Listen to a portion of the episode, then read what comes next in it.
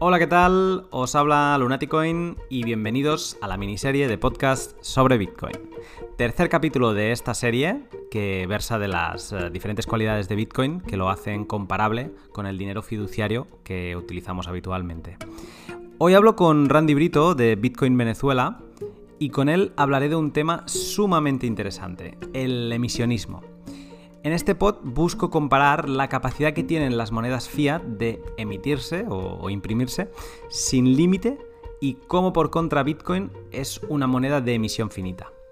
La mejor manera de comparar al bien digital más finito con el fiat más emitido y, eh, y sobre todo más emitido descontroladamente es hablar de hiperinflación y hablar de hiperinflación es hablar de Venezuela. En el pod de hoy repasamos primeramente las características técnicas que hacen de Bitcoin un bien finito, después cómo la emisión se relaciona con la inflación, las razones por las que Venezuela vive hoy en hiperinflación y cómo ante esta situación de precios y salarios en constante cambio, los venezolanos han empezado a usar Bitcoin para cubrir eh, esta, esta inflación. De nuevo, el pod más largo grabado hasta el momento, pero una perspectiva interesante para tener presente los beneficios de una emisión finita como la de Bitcoin. Sin más, os dejo con el pod. Buenas tardes, Randy, ¿cómo estás? Hola, gracias por invitarme. Randy Brito, eh, de Bitcoin Venezuela, aunque ahora, bueno, ahora nos contarás un, poco más, más sobre ti, pero no, gracias a ti, que además sé que estás muy ocupado y, y que haces muchas cosas eh, y, sé que es difícil encontrar un, hueco que te pueda robar, así que, gracias por este momento. Pero bueno, como decía ahora en la introducción, siguiente capítulo, el tercero ya, en esta miniserie de pods sobre aspectos y características con las que podríamos comparar a Bitcoin con el dinero fiduciario o fiat que conocemos, el que utilizamos cada día en, nuestras ciudades, ¿no? Para comprar el pan y, y demás. Eh, y, hoy hablaremos de la emisión de Bitcoin, ¿no? En, qué ratio se emite Bitcoin eh, o se mina, ¿no? Estamos más familiarizados en Bitcoin de hablar de minado. Pues en qué ratio se mina, eh, el fiat también, ¿no? Lo compararemos con el fiat y la relación de esta emisión de Bitcoin, de este ratio de minado, con la inflación. No tanto en Bitcoin, sino en las monedas fiduciarias que, comentamos. Pero bueno, antes, eh, y como siempre, antes de entrar en el tema, eh, Randy, déjame que te asalte a ti un poco y, eh, te contextualice para, conocerte un poco más y la gente pues, que no te conozca, que, te acabe de conocer. ¿Me podrías explicar un poco cuál es tu historia con Bitcoin? Que además sé que, empezó hace mucho tiempo, eres de los del, principio. Y, bueno, básicamente, ¿cómo empezaste a caer en, la, en su madriguera? Bueno, yo aprendí de, Bitcoin en abril de 2011 y miné en una pool hace, mucho, hace muchísimo tiempo ya eh, mi primera cantidad de, Bitcoin, que aún tengo la dirección con la que lo hice, y fue la primera y única cantidad que miné. Nunca más volví a minar hasta el día de hoy, todavía no lo, he hecho. Em, ¿Por qué no seguí minando? Porque eh, me dediqué fue a leer a leer todo Bitcoin Talk. Cuando Bitcoin Talk se podía llevar al día en, un día, podías apuntarte los artículos que la gente publicaba, los posts en el foro, y podías leerlos completo en un día, cosa que hoy es imposible con la cantidad de publicaciones que hay en, todas partes, ¿no? Y, al cabo de un año eh, fundé bitcoinvenezuela.com para enseñar todo lo que yo había aprendido, pero en español y a la gente de Venezuela sobre todo. Em, y luego fundé una, una, organización sin ánimo de lucro en España, con la que me dediqué a dar, donde yo vivía, claro, yo vivía en, España ya por ese entonces, y entonces eh, me dedicaba a dar charlas sobre Bitcoin, sobre eh, liberalismo, eh, anarcocapitalismo y, cómo encajaba todo eso, ¿no? Y, y, desde entonces me dediqué a eso, a la, a la, educación. En 2014 ya me uní al equipo de Coinbase. Ajá como agente de soporte de, para dar soporte a los clientes. Okay. Y desde entonces he estado trabajando para varias empresas, incluida Coinbase y ahora Metamask, Metamask en Consensus, y dedicándome desde el año 2012 a, Bitcoin Venezuela como una fundación sin ánimo de lucro para la educación y también para la ayuda humanitaria. Recolectamos fondos de, a través de criptomonedas, sobre todo Bitcoin, Ether, y con eso damos ayuda humanitaria en Venezuela. Vale, de hecho, esta era la segunda pregunta. O sea, ¿tu vida, a lo que te dedicas, está relacionado 100% con cripto? Desde el 2012, sí. Eh, desde el 2012, en cuanto a em, charlas, educación, investigación, eh, conferencias, trabajo, eh, cuando trabajaba en Coinbase, mm. de consultor, traducción, así gané mis primeros bitcoins haciendo traducciones. Okay hice, por ejemplo, traducciones de varias carteras de Bitcoin, una entre ellas, em, la primera que hice fue la de Electrum, luego Mac Wallet, eh, varias más, eh, la última fue la de Green, la de Blockstream. No está mal. Em, hice el peer review del texto de, que estaba traducido en español y, y así me ganaba eh, haciendo trabajo freelance hasta que me contrataron en Coinbase y cobraba en Bitcoin mi sueldo y desde entonces he vivido de Bitcoin desde el 2012. O sea, en Coinbase pagan en Bitcoin ¿eh? el salario, si lo quieren. A los que quieren, sí. Ostras. Y claro, esto estamos hablando de 2014, o sea, entiendo que si cogieras lo que vendría a ser un, salario o, un, o, el pago de una factura de freelance de, aquella, bueno, si te contrató entiendo que estabas asalariado, ¿no? Sí, era, era un, salario como contratista de, Coinbase em, hasta que lanzaron en Europa el año siguiente, claro. Porque cuando nosotros empezamos no, no, funcionaba en Europa, solo en Estados Unidos. Vale, y entiendo que, con, que también está relacionado con, el tema que hablaremos hoy, que si ahora miras un salario de aquella época, en el valor actual tiene que ser muchísimo, ¿no? Bueno, en ese momento nos pagaban en Bitcoin a, nuestro sueldo eh, al día, ¿no? O sea, que se convertía, eh, nosotros cobrábamos nuestro sueldo normal en fiat pero el método de pago era Bitcoin. Entonces, ese día nos enviaban cierta cantidad de Bitcoin como nuestro sueldo, ¿no? Y uno llegaba y, los cambiaba a todos para pagar el alquiler y esas cosas que uno hace, ¿no? Qué bueno, o sea, pago al día. Ostras, qué bien, qué bien. bueno, claro. por ejemplo, la comida la conseguía pagar toda en Bitcoin. De hecho, hubo una época en la que estuvimos trabajando muchísimo porque Coinbase estaba lanzando en Europa y eso. Y una de las cosas que hicimos fue comprar eh, estas comidas que vienen en bolsas y le echas em, agua y las puedes batir y ya es comida. Como eh, ramen, digamos. No, no, es eh, un sustitutivo alimenticio. Ah, vale, sí. Que se llama Huel, o también hay uno que era de... Ah, no recuerdo el nombre. Bueno, pero Huel es el más famoso en, Europa. Creo que es el que enviaron al espacio, las, las bolsas de comida de ellos y todo. Era una forma muy interesante porque pagabas en Bitcoin, te lo enviaban a tu casa, comías con eso, mientras trabajabas en, Coinbase, cobrabas en Bitcoin y entonces te lo podías volver a gastar en comida. entonces estabas, hacías un ciclo del mismo Bitcoin, ¿no? Lo, gastabas, eh, consumías para seguir trabajando y luego eh, volvías a cobrarlo, ¿no? El Bitcoin. O sea, era, era, era el mismo Bitcoin prácticamente, ¿no? Lo, gastabas seguramente en un procesador de pagos, que era el que utilizaba Google en ese entonces, un BitPay, una cosa así. Sí, seguramente era uno de esos, sí. Vale. Ostras, qué bueno. Y, ahora mismo, eh, Randy, ¿dónde vives? Eh, yo vivo en Sevilla, España. Vale. Entonces todo Bitcoin Venezuela, todo lo gestionas desde aquí y, eh, bueno, claro, lo gestionas en distancia. Sí, em, Bitcoin Venezuela em, siempre operó con colaboradores en el país, que gente que, por ejemplo, formó parte como miembros de Bitcoin Venezuela eh, del equipo, entonces se dedicaban a dar charlas, conferencias en las universidades, eh, enseñaban a la gente en la calle, imprimían flyers, iban por los barrios, enseñaban a la gente. Entonces yo desde fuera lo que les ayudaba, sobre todo con la marca Bitcoin Venezuela, era encontrarles los apoyos comunicacionales, los fondos, preparar charlas, eso es lo que, todo lo que hacía yo en ese entonces. Y, y ya más últimamente eh, la mayoría de esos eh, colaboradores se fueron del país. Em, supongo que también pudieron ahorrar sus cantidades en Bitcoin quienes pudieron y quienes no. Eh, igual se fueron del país, ¿no? Por la, por la situación y el, el, agravamiento de la crisis en el país. Entonces, fue, fue quedando muy poca gente y la situación se fue tan grave que nos dedicamos también a, a la ayuda humanitaria. Aquellos colaboradores dejaron los contactos que, con los que con los que yo podía comunicarme para, poder hacer actividades y, fui consiguiendo más contactos para que se dedicaban a la, a la ayuda humanitaria desde hace años en las ciudades, porque ya no tenían fondos, ¿no? Ya no tenían donantes, ya no tenían fondos, e hice lo mismo. Esta vez, en lugar de financiar charlas en las universidades y conferencias sobre economía y Bitcoin, pues em, estamos desde 2015 financiando em, actividades de ayuda humanitaria, alimentación, medicinas y todas esas cosas con Bitcoin y otras criptomonedas.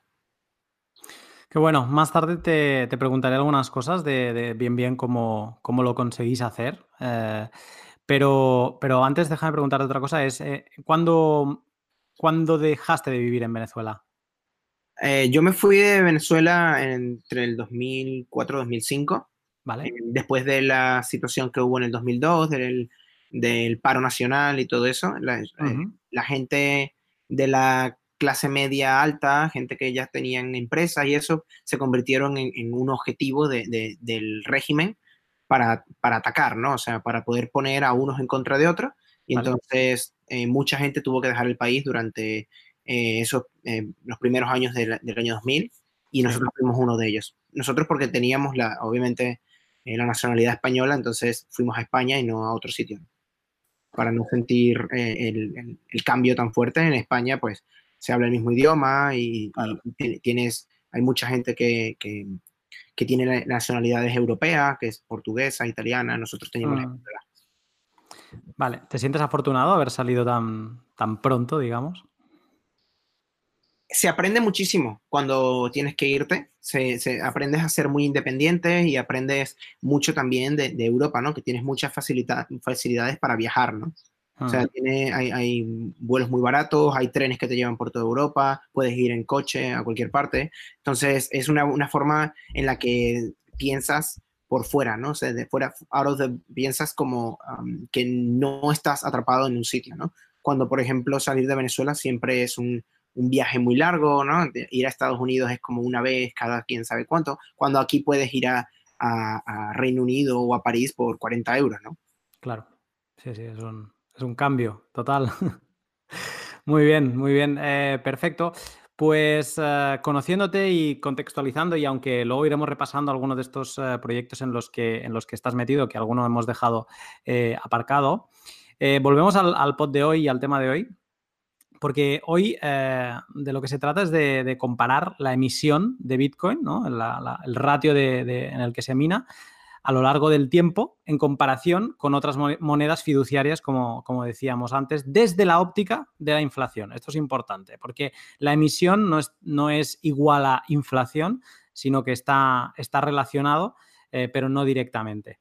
Eh, partimos de la premisa de que la inflación es la pérdida de valor del dinero por una subida de precios eh, de los bienes y servicios pues, pues que consumimos habitualmente.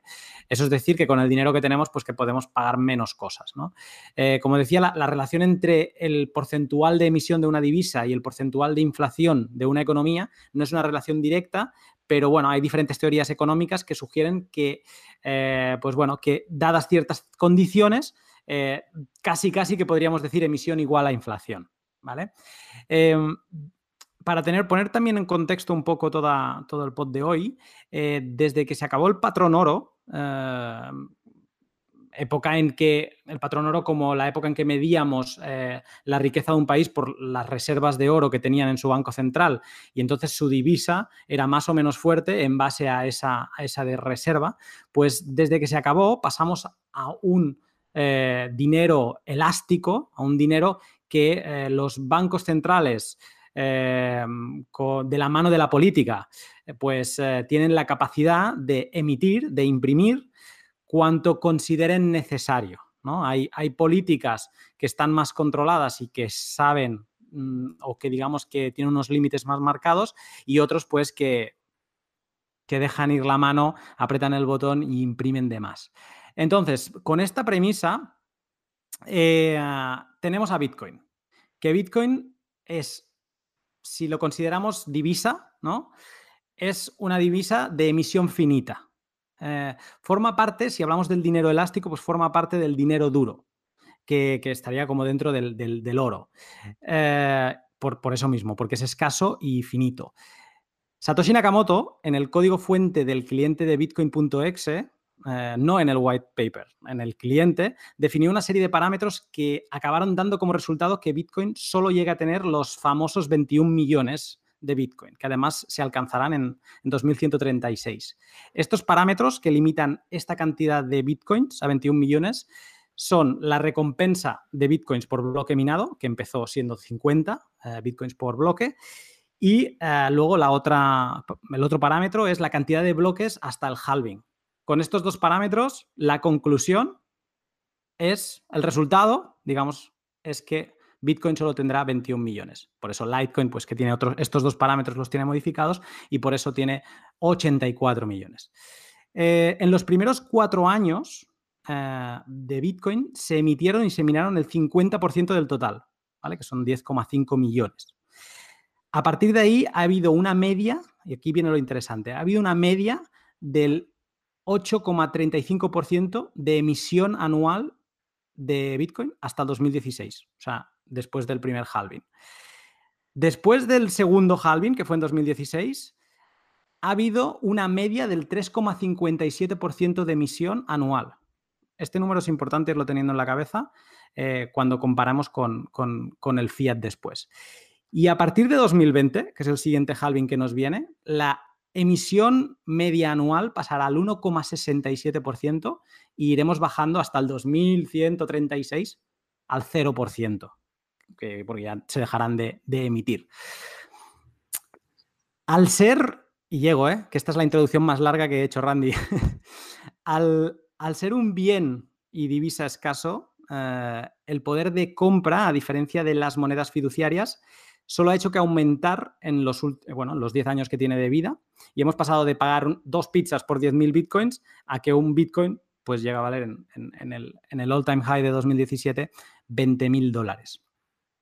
Contra Bitcoin, y esta es, la conclusión más importante, todos los bienes y servicios deflacionan. O sea, siempre, lo te lo preguntaba antes, tu salario en 2014 en Coinbase seguro que te permite mucho más de lo que en teoría te permitía en aquel entonces. Todos los servicios y los bienes se caen. Entonces, esto es el caso Bitcoin. Dinero duro, dinero con emisión finita. Y entonces tenemos, pues, otro caso, el caso opuesto, que es, eh, en este caso, el que vamos a tratar es el caso de Venezuela. Habría otros casos también, pero, pero bueno, eh, el caso de Venezuela, si más no, es el, más extremo que tenemos todo en mente.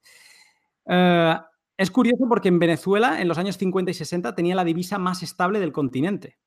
Y actualmente se vive en Venezuela con, hiperinflación. Eh, nosotros, los, digamos, europeos, eh, que conocemos lo que es la inflación, que más o menos está en España en un 2% anual, ¿me podrías explicar qué es la hiperinflación?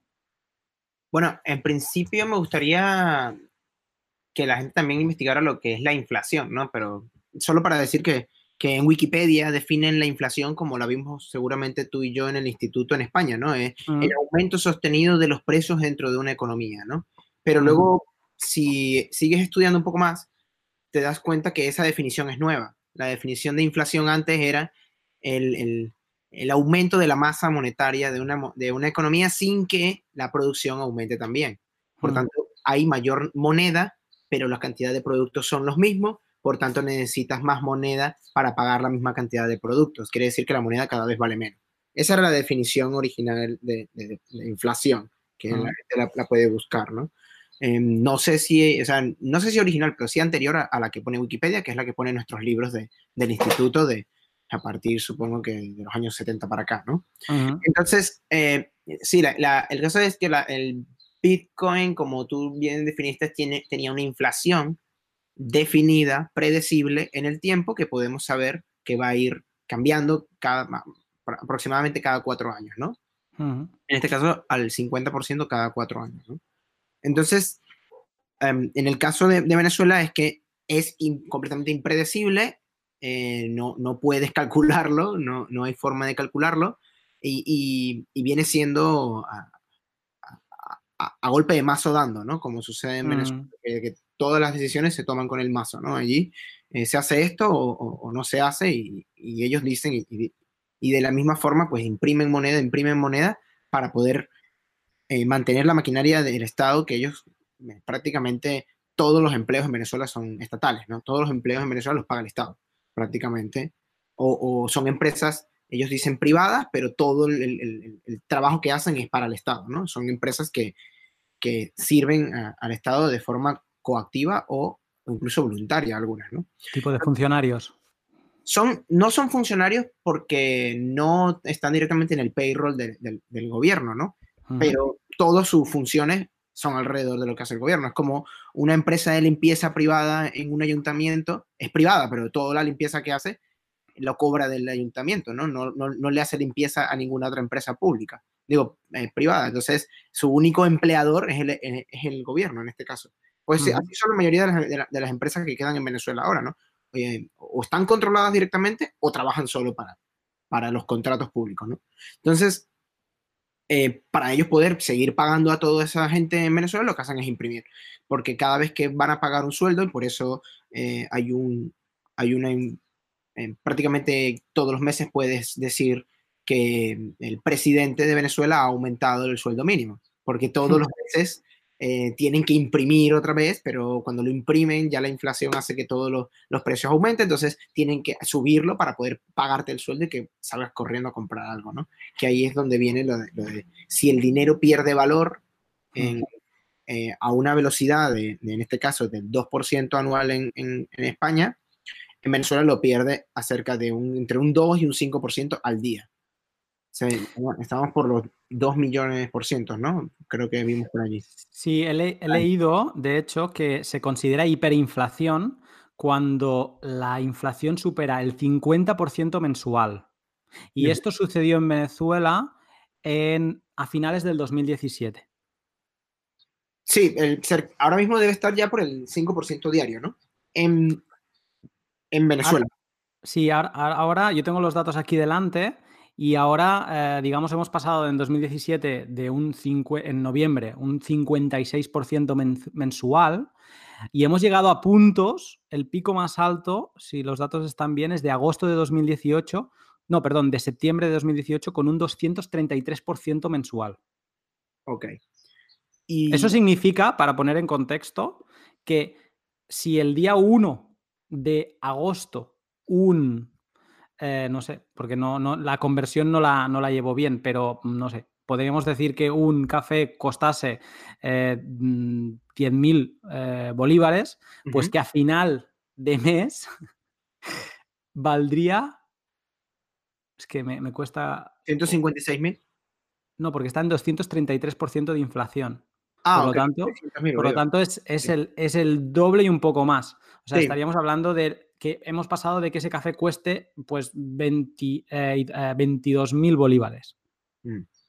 Sí, el, en cuanto a ese tema de la, inflación, eh, ¿qué, causa la inflación en Venezuela? Y es la, vamos a decir que la, mayoría de la, culpa es de, la impresión de la moneda, claro. Porque mm. el resto de las cosas lo que hacen es eh, responder a eso, ¿no? O sea, cada vez que el presidente sube el sueldo mínimo, lo que te está mm. diciendo es que eh, ha, impreso un montón de billetes y se los va a entregar a la gente en forma de sueldo, ¿no? Entonces todo el mundo empieza a, subir todos los precios, entonces no es el aumento sostenido de los precios o, el aumento generalizado de los precios de la economía, porque los precios están subiendo es como una respuesta al aumento de la masa monetaria, ¿no?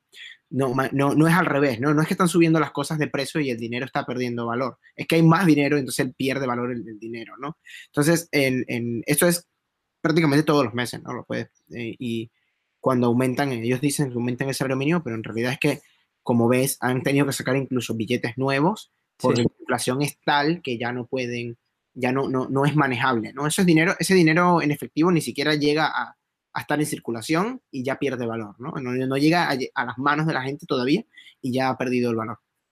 Sí, esto es interesante. Lo que dices es que es una noticia de hace tres días que el, gobierno venezolano ha sacado tres billetes nuevos, desde 10.000, 20.000 y 50.000 bolívares, porque básicamente pues necesitaban cantidades más grandes para poder eh, comprar cosas, porque al final el billete, tan, los pequeños, estamos hablando de centavos que no compras nada, que, es casi más caro el papel que, que, el, que lo que podrías comprar con él, ¿no? Y de hecho, 50.000 bolívares he leído que equivale a 8 dólares americanos. Sí, está sobre los está sobre los 7.000 bolívares el dólar, ¿no? Entonces, eh, un billete de 10.000, que es el, uno de los tres nuevos que salió, Hmm. eh, viene siendo un dólar 25 un dólar 30. Sí.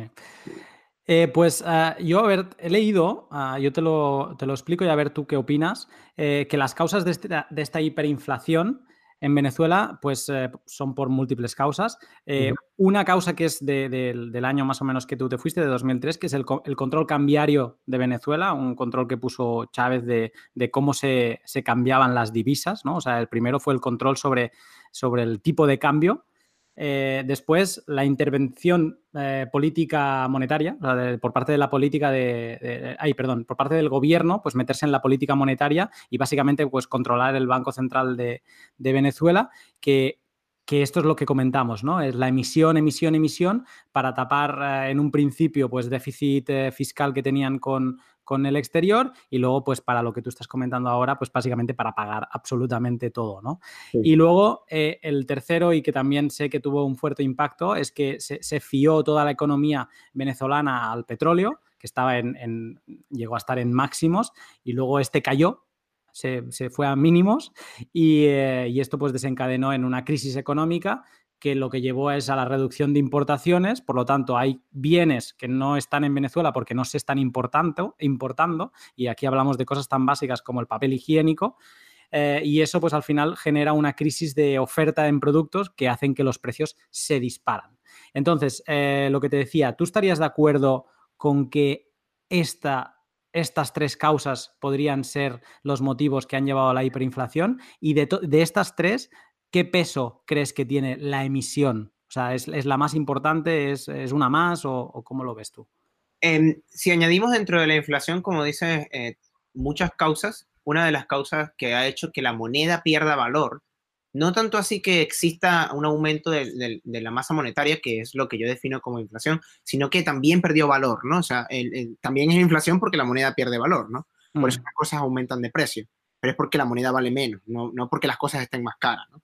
Entonces, em, eh, fue en 2003, como dijiste, en 2003, como dijiste, em, El control cambiario. el control cambiario, pero no solamente el control de, el control de cambio de moneda extranjera, que es el control cambiario, sino también el control de capitales, ¿no? Cuando tú tienes eh, Hmm. dinero encerrado dentro de tu país y no lo puedes sacar, tu dinero vale menos, porque obviamente no puedes pagar nada con él, solo puedes pagar cosas dentro de tu país. Por tanto, lo único que puedes comprar es aquello que acepten en esa moneda, ¿no? Entonces, Mm. El, control de capitales, el control de, eh, para evitar la, fuga de, divisas, ¿no? De, di- de dinero del país para que no, la gente, el control de cambio para evitar que saliese a través de esa forma. También controlaron la, compra de acciones, quiere decir que no podías comprar acciones con tus bolívares de, empresas extranjeras, por tanto no podías hacer un escape ahí de, ese dinero, ¿no? Mm. Em, y, y, por ejemplo, no podías comprar acciones en el mercado de una empresa que también cotiza en la bolsa en Estados Unidos, entonces podrías luego venderlas allá y sacarlo en forma de dólares. Ento- ev- evitaron en todo lo posible que pudieras sacar tu dinero. Por tanto, todo el dinero que queda en el país a partir del año 2003 vale menos, de un día para otro. sea, Encerraron un- económicamente al país. Exactamente. Entonces, todo tu dinero que tienes en bolívares pierde valor. Ahora, en, en- en el caso de la, la- varios años después, ¿no? que, que es cuando ya empieza a caer, eh. A nadie le importó eso porque obviamente el, el petróleo estaba muy alto y todo en Venezuela se paga, se paga con lo que genera la renta petrolera, entonces todo iba muy bien porque obviamente había mucho dinero. De hecho, el control de cambio se vio por mucha gente, por los mismos banqueros y, y por los mismos venezolanos, se vio como algo no tan malo porque todo el mundo tenía dólares, ¿no? Y salían muy baratos porque los controlaba el gobierno, eso sí eran racionados, ¿no? Claro, cuando ya no hay dólares porque el gobierno no genera tantos ingresos del petróleo, porque el petróleo prácticamente se va como a, eh, a 30 dólares o algo así, de, de- de los 150 o algo así que tuvo, ¿no? Eh, ya entonces no solo te raciona los dólares, sino que hasta te los niega, ¿no? Entonces ya la gente no lo ve tan bonito, ¿no? Porque ya no hay dólares baratos, que eran los que te ofrecía el gobierno para, para mantenerte eh, contento, ¿no?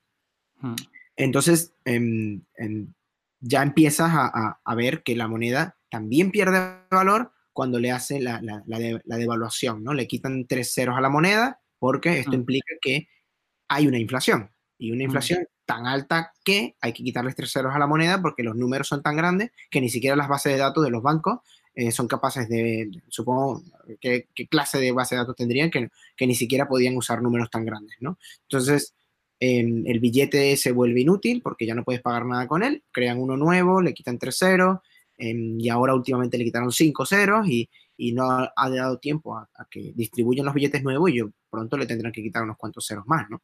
Porque si ya vamos por 50.000, cuando habíamos empezado por 10, en esta redenominación de la moneda ya estábamos por 10 bolívares, los billetes eran de 10 bolívares y ahora son de 50.000. Y no ha pasado un, yo creo que no ha pasado un año, ¿no? Y, y, entonces, si, si, quisiéramos hacer la conversión a la moneda de entonces, dices que le tendríamos que sumar 5 ceros, que harían del billete de 5, 8 ceros. Tendrías que añadirle 8 ceros, sí, porque la moneda del bolívar venezolano es la que se, la que se escribía como VEB. Mm. Luego estaba el bolívar fuerte, que era VEF. Y luego, eh, hace, ya, no recuerdo ni, en qué fecha estamos, pero la última reconversión de 5 ceros fue al bolívar soberano, que... 2018.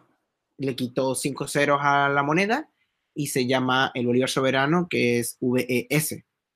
Entonces, eh, si quisieras convertir a la moneda que, que conocimos nosotros de niño y, de el que era el VEB, tendrías que ponerle 8 ceros, exactamente. O sea, lo, voy, lo voy a hacer solo por darme el gusto. O sea, al billete de 50.000, que es el más grande, le voy a añadir 8 ceros. 2, 3, 4, 5, 6, 7, 8.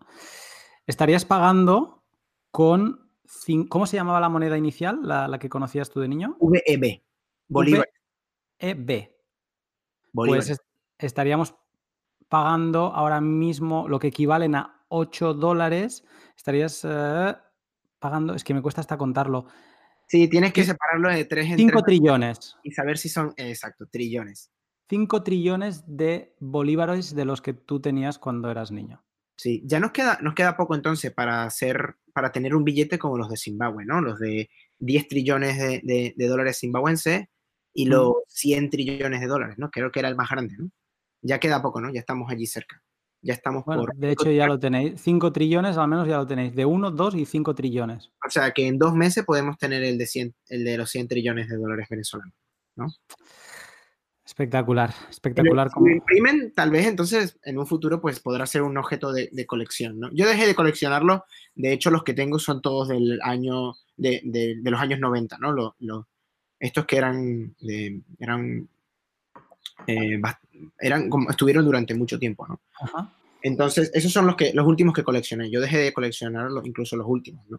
Ya yo no, no, tengo ninguno de a partir del 2008 o así, no tengo ningún billete. No sé, no, de los nuevos no, no valen la pena ni siquiera como colección. Ahora los, los regalan en, consen, en Consensus. Había alguien que los Hacen estaba... bolsos también. Eh hacen bolsos, hacen murales, pintan sobre ellos y cosas de esas, ¿no? Sí, es que casi tienen más sentido como arte, porque además son bonitos, o sea, tienen colorido y están... los últimos ya no son tan, tan artísticos, ¿no? Ya los últimos le hacen copia y pega y le ponen un filtro, ¿no? Y ya está, ¿no? de hecho llevan todos la misma cara, ¿no? Del, mismo prócer y, y, en su versión más barata, ¿no? La, que se hayan gastado menos dinero en hacer. Y, eso tiene eh, sentido por, porque hacer la cuña del billete cuesta dinero. Eh, por, por, todos los sistemas de seguridad que tiene y eso, ¿no? Eso cuesta dinero. Entonces, mientras más barato sea, mejor para ellos. Al final lo están haciendo por, por, Sí, sí, dime, dime. No, que al final lo de imprimir el billete en papel es para que precisamente la población hable de ese tema y no se esté dando cuenta de, de todo lo demás que ellos están haciendo. ¿no? Vale. Sí, porque al final es lo que tú decías, lo has apuntado un poco antes, que es que las, las cantidades son tan grandes que Venezuela, el, venezolano de a pie necesita trabajar con, con, banca electrónica porque las cantidades de billetes no, no, no, son ni normales las que debería llevar encima. Ni, ni existen, o sea, son, son el billete, el, el dinero en efectivo es tan escaso que no se usa, ¿no? No hay nadie que tenga dinero en efectivo, excepto aquel que cobra ese recién impreso que normalmente son los pensionistas, y al final los usan y desaparecen, ¿no? Que es lo que dicen de, que hay gente que los, los guardea, ¿no? Los guarda y los usa para aquellas cosas que, les interesan, ¿no? El tema del contrabando de gasolina, el mm. tema de... Eh, se usa también, yo no sé para qué más, la verdad, porque para, eh, la comida, la comida, la comida que está subvencionada por el, por el gobierno, importada y subvencionada, hay gente que lo usa para comprar esa comida y luego la revende eh, más caro, ¿no? Entonces la forma de comprarlo es con el efectivo. Entonces el dinero en efectivo es muy escaso y es lo que em, crea una, unos, ¿cómo se dice? Em, dificultades a la hora de pagar, ¿no? Entonces la gente no usa el efectivo porque no existe prácticamente y entonces usan lo que, lo, que son las transferencias bancarias y las tarjetas de débito.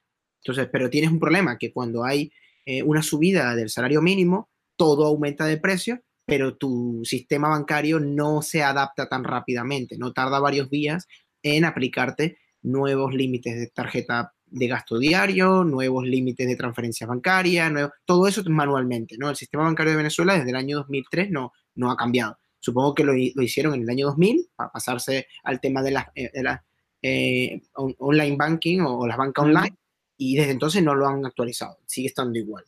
Entonces, em, son un sistema muy arcaico que muchas cosas se hacen manualmente y entonces cuando, cuando vas a pagar y, acaban de anunciar un aumento de sueldo, las cosas llegas a la tienda y están tan caras que no puedes pagarlas ni con transferencia bancaria. Entonces usas tarjetas de débito y, la, y usas seis, por ejemplo. Tienes seis tarjetas de, débito para poder pagar por un, par de, kilos de carne, ¿no? O, o, lo que encuentres en el supermercado, un par de litros de aceite o lo que sea. Para poder pagar tienes que pasar por el datáfono, o el TPV, eh, varias veces la, tarjeta por el tema del límite, ¿no? Tienes seis tarjetas, pues pasas las seis para poder pagar por la compra. Y esto es lo que también añade em, complejidad y, fricción a los pagos en Venezuela. Y luego ya te vas a las transferencias bancarias, que la, la aparte de los límites, ¿no?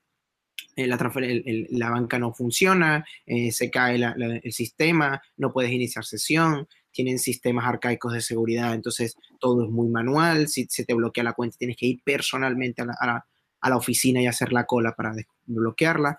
Em, cuando no hay electricidad, pues no hay banco. Cuando, cuando no hay internet, no puedes entrar al banco. A veces el banco simplemente está caído y no funciona. Entonces, todas estas cosas lo que hacen es que, Venezuela em, funcione muy mal, ¿no? O sea, todo lo que es el comercio tiene un montón de fricción. Entonces, ¿eso qué sucede? ¿Qué, supone eso? Todo es más caro. O sea, todo le añades un premium porque no sabes cuándo vas a poder cambiarlo, porque no sabes si el banco funciona.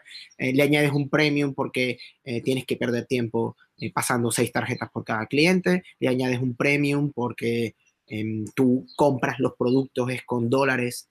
Entonces tienes que cobrar un premium sobre el precio que vendes en bolívares para poder recomprar el dólar con el que luego compras los productos. Entonces todo en Venezuela lleva un premium. De hecho, la, el cambio en Venezuela se maneja de, entre un 7 y un 14% siempre. O sea, tú eh, tienes... De premium, de redondeo al alza, digamos. De premium de, comisiones, por ejemplo, al, final tú, tienes, tú ganas, por ejemplo, tu sueldo en bolívares, que equivale a 5 o 10 dólares al mes, dependiendo de si tienes un sueldo mínimo o un poco más alto, eh, y tú agarras tus, entre comillas, 10 dólares en bolívares y se los quieres cambiar a alguien por 10 dólares, y lo que te va a dar es los 10 dólares menos su 14% de comisión.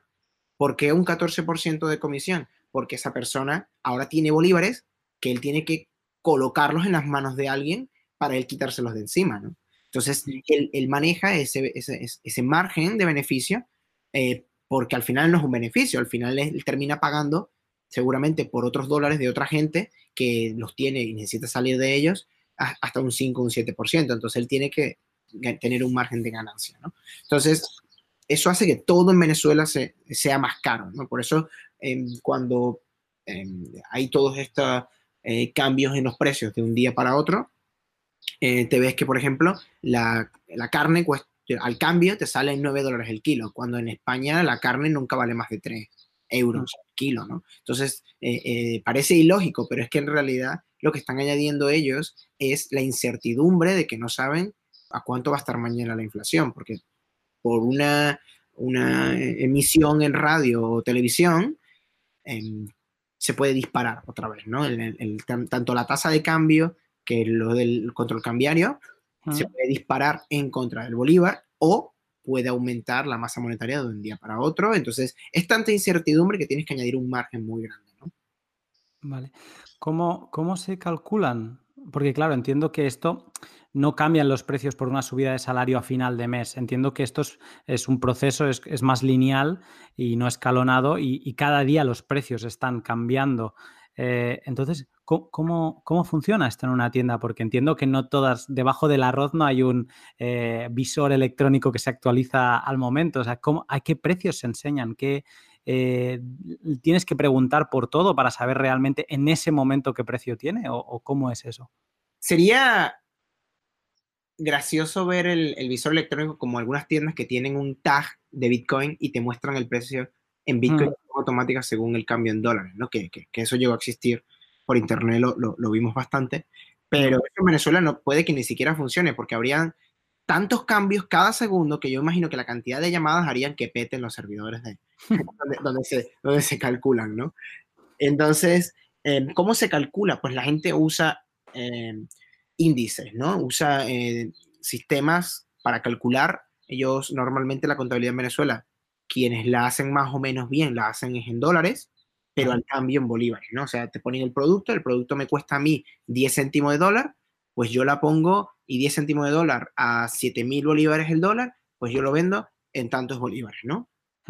Y entonces, y a ese tantos bolívares le añades el premium, porque luego tienes que volver a comprar esos 10 céntimos de dólar, que es muy, muy probable que a ti el producto te haya costado algo y lo pagas en dólares y al día siguiente te cueste más, incluso en dólares, que es lo que alguna gente erróneamente, voy a decir erróneamente varias veces porque porque es algo que se está generalizando mucho, le llaman la inflación en precios en dólares. En Venezuela no hay una inflación de precios en dólares. En Venezuela existe es un premium añadido, un, un coste de producción, un coste de distribución que está aumentando prácticamente cada minuto y se refleja en el coste en dólares.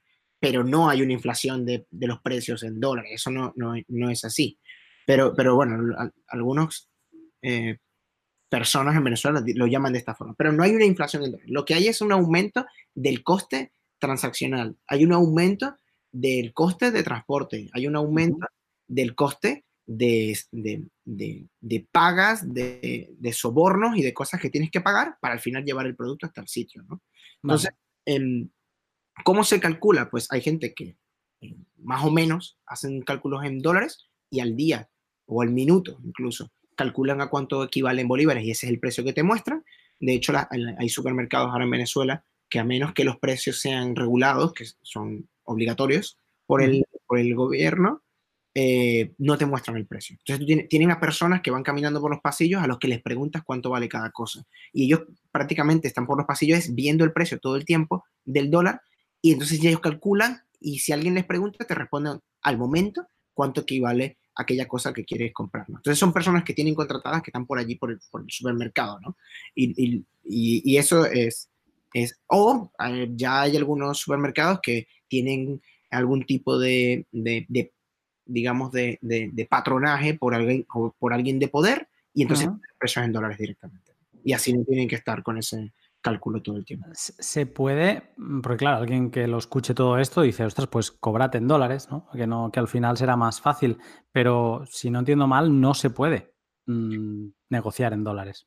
A ver, en Venezuela no existe nada, incluso desde el control cambiario, que te prohíba cobrar en dólares. No existe nada que lo prohíba. No existe una ley. Lo que existen es unas eh, regulaciones que impuso el gobierno, que es la ley de ilícitos cambiarios, que es, puedes cobrar en dólares al precio que dice el gobierno.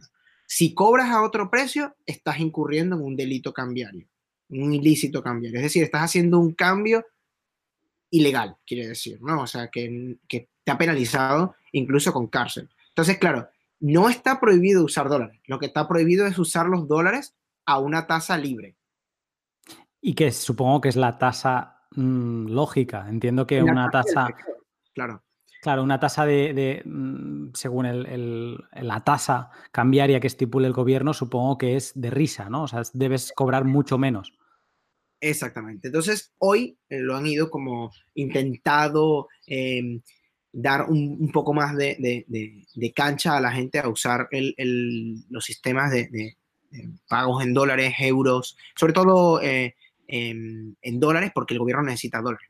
Y ahora lo, lo, último que han hecho es definir cómo pagar los impuestos en dólares y en criptomonedas porque quieren que la gente empiece a aceptar dólares y criptomonedas eh, como que para poder cobrar en esa moneda, ¿no? Porque como ya el gobierno escasea de dólares, pues está buscando eh, cualquier tipo de divisa, incluso eh, criptomonedas, cualquiera, o sea, ni siquiera distinguen de una que sea como Bitcoin un poco más confiable. No, ellos dicen, cualquier criptomoneda que tú cobres, sea la que sea, nos tienes que dar una parte a nosotros porque eh, entonces tienes que definir el precio y el ticket y todo en, una moneda, por ejemplo, una criptomoneda en concreto, y pagarnos a nosotros los tributos e, e, e, impuestos en esa criptomoneda.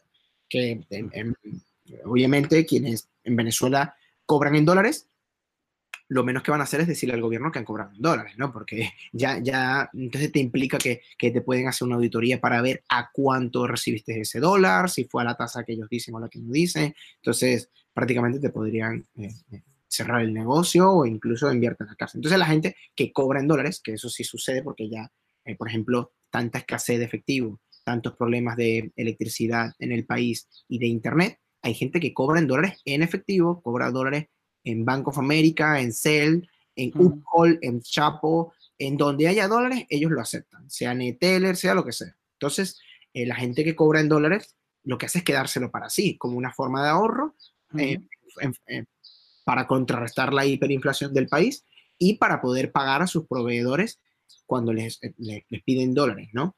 Claro. Entonces, em, son, son, lo menos que van a hacer es pagar impuestos en dólares y en criptomonedas. ¿no? Vale, la, gente que cobra ya no en dólares, sino la gente normal que cobra en, bolívares, ya sea por salario o por algún servicio que hacen, bueno, por lo que sea, eh, normalmente cambian automáticamente a una reserva de, valor como el dólar o, Bitcoin? No necesariamente lo hacen, y para mí un error no hacerlo, mm. pero normalmente lo que hacen es que como por algún otro lado ganan eh, dinero porque el sueldo no es suficiente para vivir en Venezuela. Entonces, se, conoce en Venezuela que la gente hace mucho trabajo freelance, ¿no? Mucho trabajo fuera de su puesto de trabajo o, se dedican a, al trueque o a lo que sea que les dé dinero, ¿no? Entonces, en este caso, lo que hacen cuando llega un sueldo es comprar todas aquellas cosas que se pueden comprar con el sueldo. Es decir, pues puedes comprar productos que están regulados a un precio más bajo o puedes comprar con transferencia bancaria o con las tarjetas lo que puedas aquel producto que esté en el mercado en ese momento, sean jabón, eh, aceite, lo que sea, ¿no? o, cualquier cosa que te ofrezcan por, por WhatsApp, cualquier cosa, todo, intentas comprar todo lo que puedas, ¿no? Con esos bolívares. Si te quedan extras de bolívares y ya has pagado la luz, el agua y todo, que es lo que se paga en Venezuela con esos bolívares, que es irrisoria la cantidad que se paga, pero también es irrisoria la cantidad que tienes de sueldo, entonces va más o menos eh, acorde, si te sobran bolívares porque tuviste un bono extra o porque em, hay una parte de tu sueldo que te la pagan en bolívares a una cierta cantidad mayor, lo que haces es cambiarlos a dólares y hay gente que ya los está cambiando incluso a Bitcoin, eh, Uphold, de, eh, dólares de Uphold, porque hay mucha gente que lo está usando como si fuesen los nuevos Neteller, los nuevos PayPal, eh, aquello en lo que tú tienes un, mantienes un saldo digital en dólares o en euros y que luego puedes intercambiar por la moneda local a la, a la hora de pagar o lo puedes más fácilmente, por ejemplo, cambiar a Bitcoin cuando eh, quieres hacer un pago en Bitcoin en, algo que solo aceptan Bitcoin y no te aceptan tu Uphold. Por ejemplo, es más fácil cambiar a Bitcoin, que es una moneda mucho más líquida en el país, y pagar a la gente con Bitcoin o usar Bitcoin como puente para pagar otras, con otros métodos de pago. Vale. Sí, ahora te, ahora te haré unas cuantas preguntas sobre, o sea, concretamente Bitcoin en Venezuela. Eh, casi, bueno, Eres Bitcoin Venezuela, o sea que va perfecto. Eh, pero te quería, a ver, mira, he visto un, un tuit eh, estos últimos días de, Michael Goldstein que, bueno, que venía a decir, eh, o sea, con, otra cosa que digo antes, que es que normalmente la, política monetaria te viene a decir que una pequeña inflación por debajo del 2% o del 2%, es buena para el crecimiento de la economía. Y también te meten mucho en la cabeza, en estos institutos que tú dices, eh, que hemos estudiado todos, que la deflación es mala. Y en este tuit de, Michael Goldstein, que es arroba bitstein, em, decía que la economía con una inflación del 2%, o sea, la que comentábamos antes que tiene España, en 34 años te habría reducido el poder de compra en un 50%. O sea, que es sutil, pero es un, martillo que, va eh, martilleando y, tarde o temprano pues te acaba diluyendo tus ahorros, ¿no? Entonces, después de lo, que, de lo que se está viviendo en Venezuela y que tú estás viviendo de primera mano, ¿qué, opinión te merece esta reflexión? Ya no en una hiperinflación, sino en una, en teoría, en un, en un país correcto de inflación como, como es España. ¿Te, alarma después de lo visto en Venezuela o, o no? ¿O dices, bueno, mira, lo acepto como normal? Precisamente hay gente que habla de Mario Draghi del Banco Central Europeo como una persona que tiene eh, adversión a la deflación. ¿no? Es una persona que, que, le tiene tanto odio a la deflación que es la persona perfecta para tenerla allí, ¿no? porque él se encarga de que siempre haya inflación. Si alguna vez nos llegamos a acercar en deflación en Europa, tengo por seguro que los 50 mil millones de euros que imprimió hace un par de años lo vuelve a hacer si es necesario. ¿no? Entonces, esto, para, hay que alejarse eh, lo suficiente de la inflación, no unos pasos por delante, por lo menos, ¿no? de, la, de la deflación. Entonces, ellos nunca quieren estar en, en ese, en esa situación, ¿no? Y en parte yo, por ejemplo, entiendo que la inflación es un impuesto. La inflación es un impuesto que en este caso lo que hace es que detrae de tus ahorros y, de, y, del dinero que llevas encima, en el caso de Venezuela, porque si, en 34 años o 36 años pierdes eh, la mitad de tus ahorros a una inflación del 2%, ¿no? En 34 años, pues en Venezuela cada 34 horas, ¿no? Y en, y en el caso de Estados Unidos cada 90 años, ¿no? Pero bueno, cada 90, cada, perdón, cada 100 años pierdes el 90% ¿no? de, tu, de, tu, de tus ahorros, ¿no? A la inflación de, de, Estados Unidos. Entonces, em, obviamente, a, mí no, no, para mí no hay mucha distinción entre la de Estados Unidos, la de Europa, que cada 34 años pierdes el 50%, y la distinción de Venezuela de que pierdes cada 34 horas, ¿no? Entonces, para mí son, son, son igual de malas todas esas, porque la inflación es un impuesto y como tal eh, está, bueno, está impuesto, ¿no? Es un, es un, sistema coactivo por el que te roban ahorro, ¿no? Entonces, la, el, el, cómo la gente lo, lo, lo, lleva debería de ser pues, eh, invertir en, en, cosas que, que su, su, valorización sea al menos la de la inflación o un poco más, como un premium, como dijimos antes, para protegerte. No vaya a ser que la inflación suba y entonces aquello a lo que tú hayas invertido al 2% para siempre, pues ahora más bien te de pérdidas, ¿no? Porque la inflación aumentó. Entonces, en el caso de eso, la, la deflación del Bitcoin, con, en el principio, ahora mismo tiene una inflación. O sea, Bitcoin se emite con una inflación sostenida, eh, programada y, que puedes calcular en el tiempo, ¿no? Es una inflación programada o, sostenida y que se va reduciendo eh, cada cuatro años aproximadamente.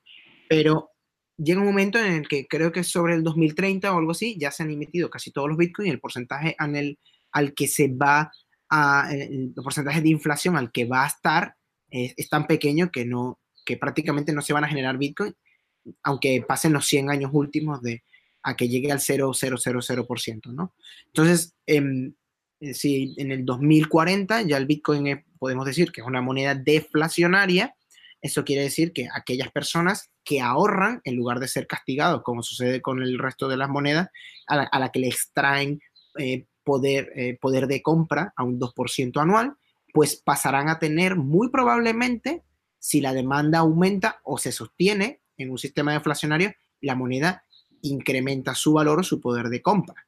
Ah. Porque la, la cantidad de moneda es la misma y suponemos que la economía se mantiene más o menos igual o incluso aumenta, ¿no? Entonces, si, si, si, si puedes comprar más productos y, y, hay más personas que están demandando tu moneda, entonces se, se, se, entiende que al ser deflacionaria, su valor va aumentando también, ¿no?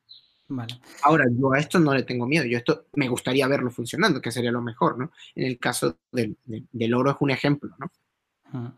Sí, uh, y te quería preguntar, para alguien, o sea, porque entiendo que en Venezuela hay gente que incluso pues mm, debe, no debe conocer aún Bitcoin, pero para quien lo conoce que, y que vive en esa hiperinflación, ¿qué, qué significa que Bitcoin sea una, o sea, una divisa o un, una reserva de valor, como quieras, o un bien, pero que sea escaso y, y que solo, que sea totalmente lo opuesto. O sea, eh, la gente que conoce Bitcoin y que tiene esta noción, eh, ¿qué significa para ellos?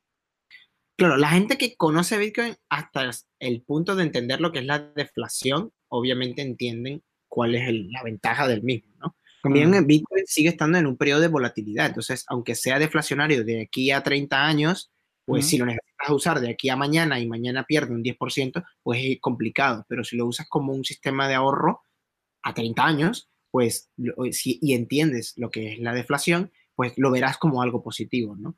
Es como, como una apuesta a futuro, ¿no? Pero te, detengo aquí un momento porque dices que, eh, y esta era otra pregunta que venía después, que, pero Bitcoin sigue siendo volátil. Eh, estamos hablando de una inflación en Venezuela del mínimo, por, ser hiperinflación, del 50% mensual. Hemos visto que Bitcoin, eh, desde all time high en, en, 2017, pues sí, ha caído, a ver que lo diga yo bien ahora, un, un 85% me parece. Si los, a lo mejor me lo estoy inventando. Pero, a enero de este año, ¿no? Hoy ya no ha caído un 85%. E, exactamente. Pero quiero decir, 85% en, en Venezuela es mm, dos meses y medio de inflación como mínimo. Que si estamos al 200% de inflación es, es un mes. Entonces, ¿la volatilidad de Bitcoin es importante para alguien que vive en esa hiperinflación o le da igual si al final si la tienes que usar de forma, o sea, si tienes que usar el Bitcoin de forma inmediata, sí te puede afectar. Pero, o sea, si, si lo, lo ganas y, y, cuando salgas quieres ir a pagar y ha perdido un 30% por una mala noticia, pues sí te afecta. Pero si no, si no, si lo estás usando como un método de pago, porque obviamente estás dentro de Venezuela y el único método de pago que puedes usar es ese, y mantienes aquello que quieres mantener de aquí a 30 años en Bitcoin y aquello que quieres usar de aquí a 3 días en dólares, pues sigue siendo una herramienta mucho más útil que tener bolívares o, bolívares en efectivo o incluso dólares en efectivo. O sea, si tú tienes Uphold US Dollar, que son dólares de Uphold, y tienes una parte en Bitcoin también, y esos Uphold US Dollar, que, que son, digamos que tu sueldo, y lo puedes usar eh, eh, porque es bastante estable de aquí a tres días, pero los métodos de pagos que usa al final son Bitcoin, es una herramienta buena. Pero parte del dinero que tienes en Bitcoin es un ahorro a futuro, es una apuesta por tanto, al igual que es, puede subir, puede bajar y como es tan riesgosa, también puede ser muy beneficiosa. Entonces, es aquella, es una herramienta, como digamos, polivalente que te puede servir para planear de aquí a unos años, pero que también te es útil hoy. Te es útil hoy como un método de pago que mm. los otros métodos de pago, como no tienes acceso a ellos, pues entonces, digamos, es como es lo único que tienes y además funciona, pues mejor. El caso es que en Europa, por ejemplo, tenemos la, la creencia de que para pagar algo usamos el Bizum, en Estados Unidos usamos el, el Venmo, entonces nos parece que Bitcoin no es tan bueno, pero porque nosotros tenemos todas esas opciones. Ahora, mm. si no solo entiendes lo que es la deflación, sino también entiendes lo que es Bitcoin, entonces, como yo, por ejemplo, evitas usar Bizum y evitas usar Venmo. A pesar de que es más fácil e incluso más barato, usas Bitcoin, pero usas Bitcoin por otras razones por las razones que son de que te añaden em, como un seudónimo o incluso anonimato si sabes usarlo bien, que puedes pagar sin ningún tipo de, restricciones, que no tienes que pedirle permiso a nadie, que puedes enviar sin fronteras, que puedes usarlo em, para pagar muchas cosas en muchas partes, cuando por ejemplo yo tengo Venmo, pero nadie me acepta Venmo en toda Europa. Entonces, ¿de qué me sirve que sea tan fácil de usarlo dentro de Estados Unidos? Cuando Bitcoin yo lo tengo en Europa, lo tengo en España, lo tengo en Estados Unidos, lo tengo en cualquier parte, incluso en Venezuela, y es convertible a todas las monedas locales y a todos los métodos de pago locales, ¿no? Si es necesario. Incluso puedes pagar con él directamente. Sí. El, último eh, pod que hice en esta miniserie de características de Bitcoin fue sobre la incensurabilidad de Bitcoin. Y, eh, y, en esto al final es que no existan fronteras, que no hay, no hay límites, no, no puede hacer como Venezuela en 2003 de, de cerrar la economía dentro del país. Y, eh, y, aquí me viene a la cabeza el, tema de las remesas. Y mm, te quería preguntar, ¿qué tan importante es Bitcoin para el envío de dinero a Venezuela desde fuera? Ahora ya es más importante, porque el, caso es que las remesas en Venezuela desde el año 2003 pasaron a ser irregulares. Quiere decir que ya no ibas a una casa de cambio como Western Union a una casa de remesas, sino que te diriges a alguien por WhatsApp, ¿no? O sea, es la forma en la que se pasó a hacer. Ahora la gente tenía una cuenta en Instagram o una cuenta en Twitter y, te dicen, te hacemos tus remesas, ¿no? Pero ya no era tan, eh, bueno, eh, ahora era como me gusta más a mí, ¿no? Más descentralizado, ¿no? Un poco centralizado los índices de precios porque usaban Dollar Today, pero mucha descentralización a la hora de los agentes, ¿no? Entonces podías irte con aquella persona que tú confiabas más, entonces podías, había más competencia, ¿no? Entonces, eh, esas personas hoy se han dado cuenta de que en, los últimos eh, par de años para acá, de que pueden usar Bitcoin. Y se pueden usar, y pueden usar Bitcoin precisamente porque ellos están fuera.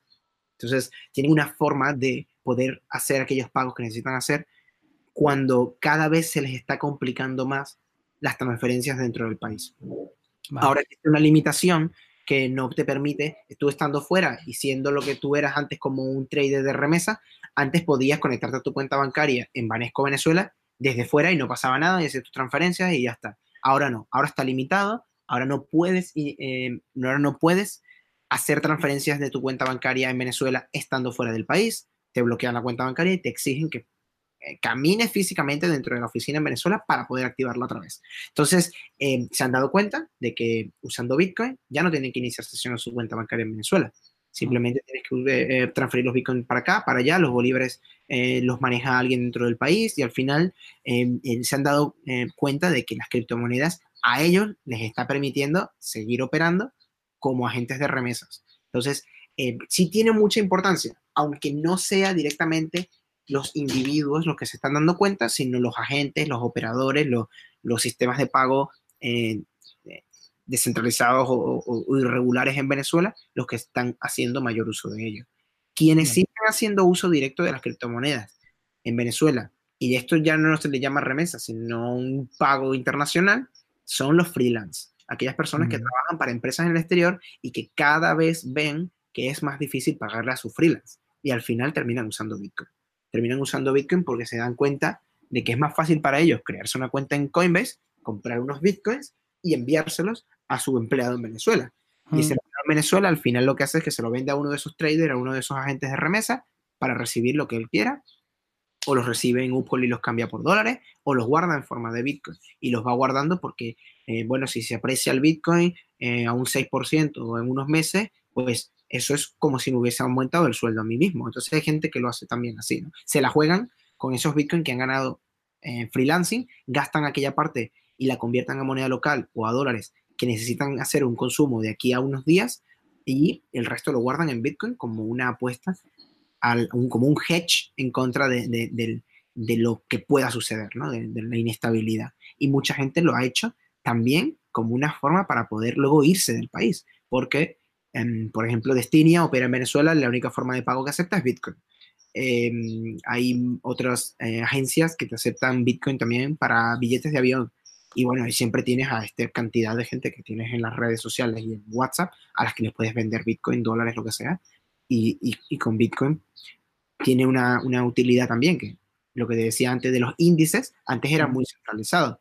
El, el, Dollar Today. Ahora, en cambio, ahora tienes, no, yo lo quiero en Bitstamp más 1%, ¿no? Yo lo uso es Coinbase Pro y yo le quito un 1% porque yo te lo dejo más barato porque es en Coinbase, ¿no? Porque a mí en Coinbase, por ejemplo, em, somos eh, europeos o estadounidenses y nos cobran cero. 0% de comisión por, por tradear, ¿no? Entonces, claro, nosotros ya podemos eh, quitarle esos premium y todas esas cosas y, y, al final solamente añadir nuestra comisión, que es nuestra forma de ingreso, ¿no? Ahora lo, has comentado por encima, pero toda esta gente que puede recibir estas remesas o que puede recibir un pago de, un, freelance en Bitcoin, ¿qué manera tiene eh, para convertir eso en, bolívares? Lo digo más que nada eh, con esta última noticia de que Local Bitcoins pues, ha cerrado el, efectivo y era marcaba all time highs constantemente en Venezuela. Entonces, ¿de qué manera tiene la gente para, para convertir eso a, pues para poder comer básicamente. O se puede pagar en Venezuela, dentro de Venezuela, con Bitcoin a, determinada gente directamente sin tener que convertir. En local Bitcoins, Venezuela nunca ha estado all time high en efectivo. Ha estado en all time high los trades, el número de, intercambios, pero nunca en efectivo. Porque, como sabemos, en Venezuela no hay efectivo. Entonces nadie te va a dar efectivo, no tiene ningún sentido. O sea, de hecho, las, los anuncios en efectivo son billetes de dólares. O sea, gente que sí tiene billetes de 50, 20, 100 dólares y son los que te aceptan efectivo. Y esto sí se hace en Venezuela, como te dije antes, con, con los agentes de remesas, pues ahora también se hacen en local Bitcoin, pero porque los agentes de remesa ahora operan en local Bitcoin, nada más. O sea, son los mismos que tenías en el WhatsApp, pero ahora están en local Bitcoin. Entonces, el, em, ese es el efectivo. Pero en Venezuela yo creo que eso nunca llegó a, a, usarse como para, como para que de verdad sea una noticia, ¿no? De hecho, el hecho de que en local Bitcoin no se use efectivo no afecta para nada a Venezuela, porque en Venezuela todo se hace con transferencia. Porque a menos que fueras a comprar dos Satoshi, que vienen siendo como, ahora mismo no sé, pero bueno, tengo por ahí la calculadora, vienen siendo como 300 o 400 bolívares, no tiene ningún sentido que pagues en, con, efectivo, ¿no? Y mucho menos si no lo tienes. Todo en Venezuela se hace con transferencias bancarias. Y eso aún con las dificultades que tienen las transferencias bancarias. Estamos hablando de que cuando alguien compra 10 céntimos de Bitcoin, que vienen siendo ahora mismo 800 eh, dólares, ¿no? te, estamos hablando de que te tiene que hacer siete u ocho transferencias bancarias, porque los límites bancarios, a menos que tengas una cuenta empresa con unos límites súper altos, no todo el mundo puede enviar 800 dólares en una sola transferencia. Eso no es muy normal allí, ¿no? Y si lo haces, tenlo por seguro que al, momento te llama el banco para ver qué es lo que estás pagando y qué estás haciendo, porque en Venezuela existe eh, una ley desde hace varios años que antes ya se hacía, pero ahora existe como ley, ¿no? Que, todas las transferencias bancarias y el concepto de aquellas transferencias bancarias pasan por el SUDEBAN, que es la, superintendencia bancaria. Todo pasa a través del sistema del gobierno. O sea, que si tú en una transferencia bancaria, sin querer, eh, pones que era para cambio o algo así, tenlo por seguro que te llaman mañana, ¿no? Te preguntan, ¿cambio de qué? ¿Qué estabas cambiando allí? ¿Eran dólares lo que estabas cambiando? Entonces, eso es como em, la gente eh, opera con los bancos y, al final em, no, no creo que les afecte mucho eso, ¿no? Ahora, lo que sí le va a afectar es el KYC o el Know Your Customer o, el, que te pidan eh, que tengas residencia en Estados Unidos o te pongan límites, como por ejemplo en Europa de 2.000 euros, em, si es dentro de, de, de, local Bitcoin, porque se entiende que es una permuta entre dos personas y no con una empresa que está de alta como una emisora, como un transmisor de dinero o, con una licencia bancaria. Entonces, si te ponen esa cantidad de límites, sí puede afectar al trading en Venezuela.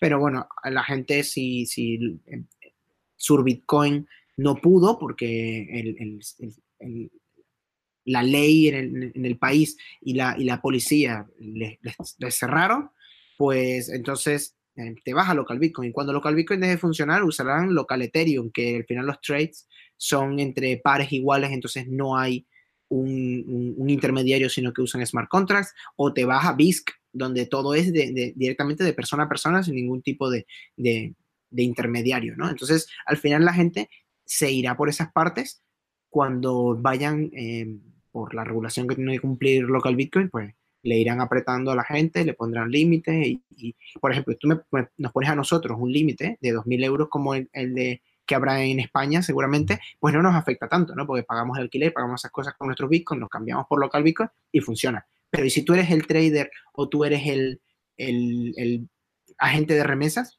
ese límite lo superas en cuestión de un día o dos.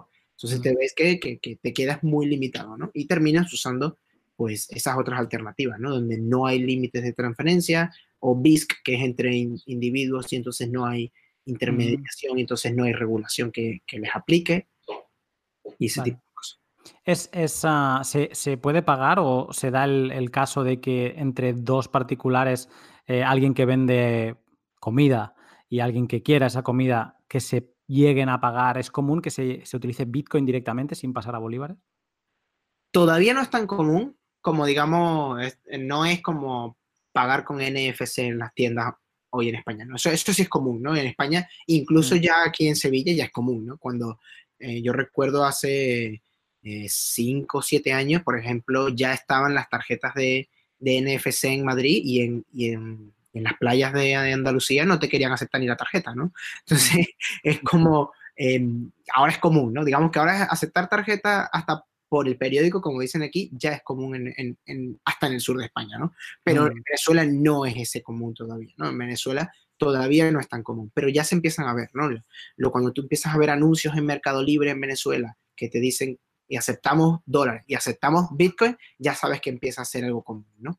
Pero el común, digamos, no como, como la gente lo pinta de que es la nación Bitcoin, ¿no? Y todo el mundo usa Bitcoin. No es así, lamentablemente, por, porque lo que es la educación, pues la hemos hecho quienes las hemos hecho, ¿no? Las hemos hecho de forma eh, non-for-profit, lo hemos hecho dando charlas. Normalmente aquellos que están interesados en economía son los que asisten, no la persona que te vende los productos en la calle, ¿no? No hay... Eh, tanto acceso a los smartphones, un teléfono inteligente donde puedas tener una cartera. Eso no es tan común en Venezuela ya tampoco. Hay 11 millones de dispositivos, 30 millones de habitantes. De los 11 millones, solo 6 millones son smartphones. Y de los 6 millones, creo que eran 40%, solo un 40% usan Android por encima de la versión 5. Si has usado una cartera de Bitcoin, intentas instalarlo en tu Android versión 5 y tenlo por seguro que el, el 90% de las que están en la Play Store ya no te funcionan. Entonces, claro, tienes a unas personas que tienen unas tecnologías muy desfasadas, que por, razones de control de cambio, por tanto no podías importar productos porque no tenías cómo comprar eh, los dispositivos fuera, también por la inseguridad, un smartphone de más de 200 dólares en Venezuela, pues llama mucho la atención de cualquiera que te pueda atracar y robar y asesinarte por ese teléfono. Entonces, eh, la gente eh, usa teléfonos eh, que son de marca blanca, que son copias chinas, que usan versiones de Android que están como que muy personalizadas para esa versión en concreto, entonces usan versiones muy viejas, entonces eh, la mayoría de las aplicaciones no funcionan de, de carteras móviles. Em, por ejemplo, las últimas versiones de Coinbase Wallet, que es una cartera para Ethereum, eh, no funcionaba en las versiones nuevas, de, en las versiones viejas de Android, ¿no? El, el Electrum, que es una cartera de, Bitcoin que yo recomiendo mucho, eh, sí funcionaba en la 4.33, pero la 4.1 no. Entonces, eh, es como el 4.1 es uno de, de, los que más se usa en Venezuela y en ese no te funcionaba la cartera de Bitcoin. Entonces, ¿cómo explica? No puedes explicar cómo la gente acepta Bitcoin si no tiene ni siquiera la tecnología.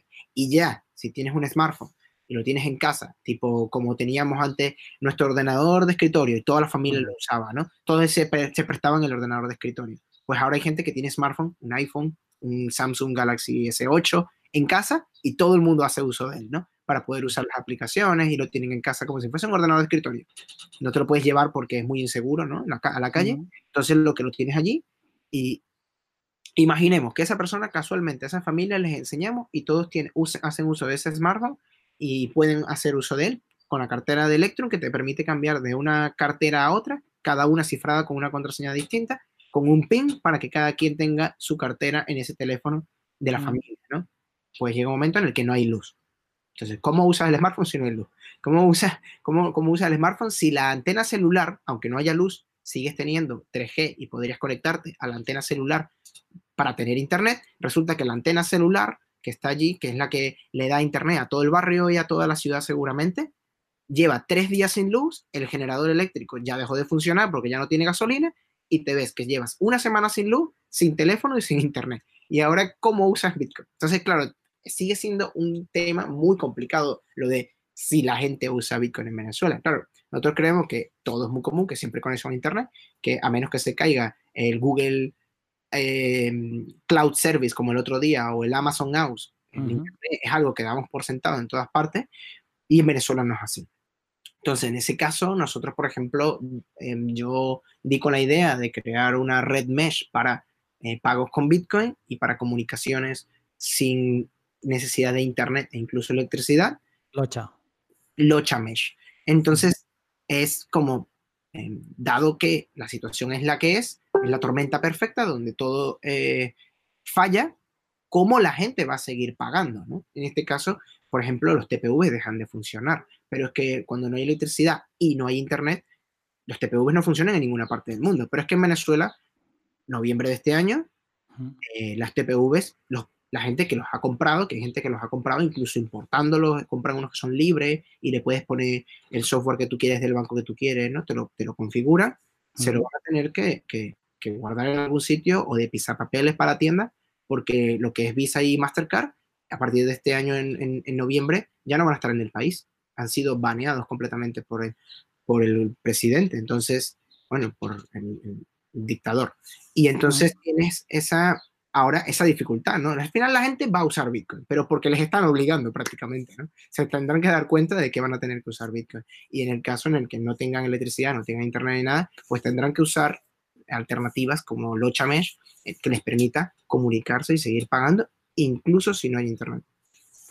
Eh, de esto de Locha, que era una, de las cosas, uno de los proyectos que antes eh, no, has comentado en el, que, en el que estás trabajando y que me parece muy interesante, que básicamente es pues, crear una red con dispositivos asequibles ¿no? y que todo el mundo pueda montar en, Venezuela con lo que tiene en casa. Esto, es, esto es muy interesante. Entiendo que también tendrá unos requerimientos de energía que, en, un apagón largo como el que alguno de los que ha habido, pues eh, no sé si está esto considerado.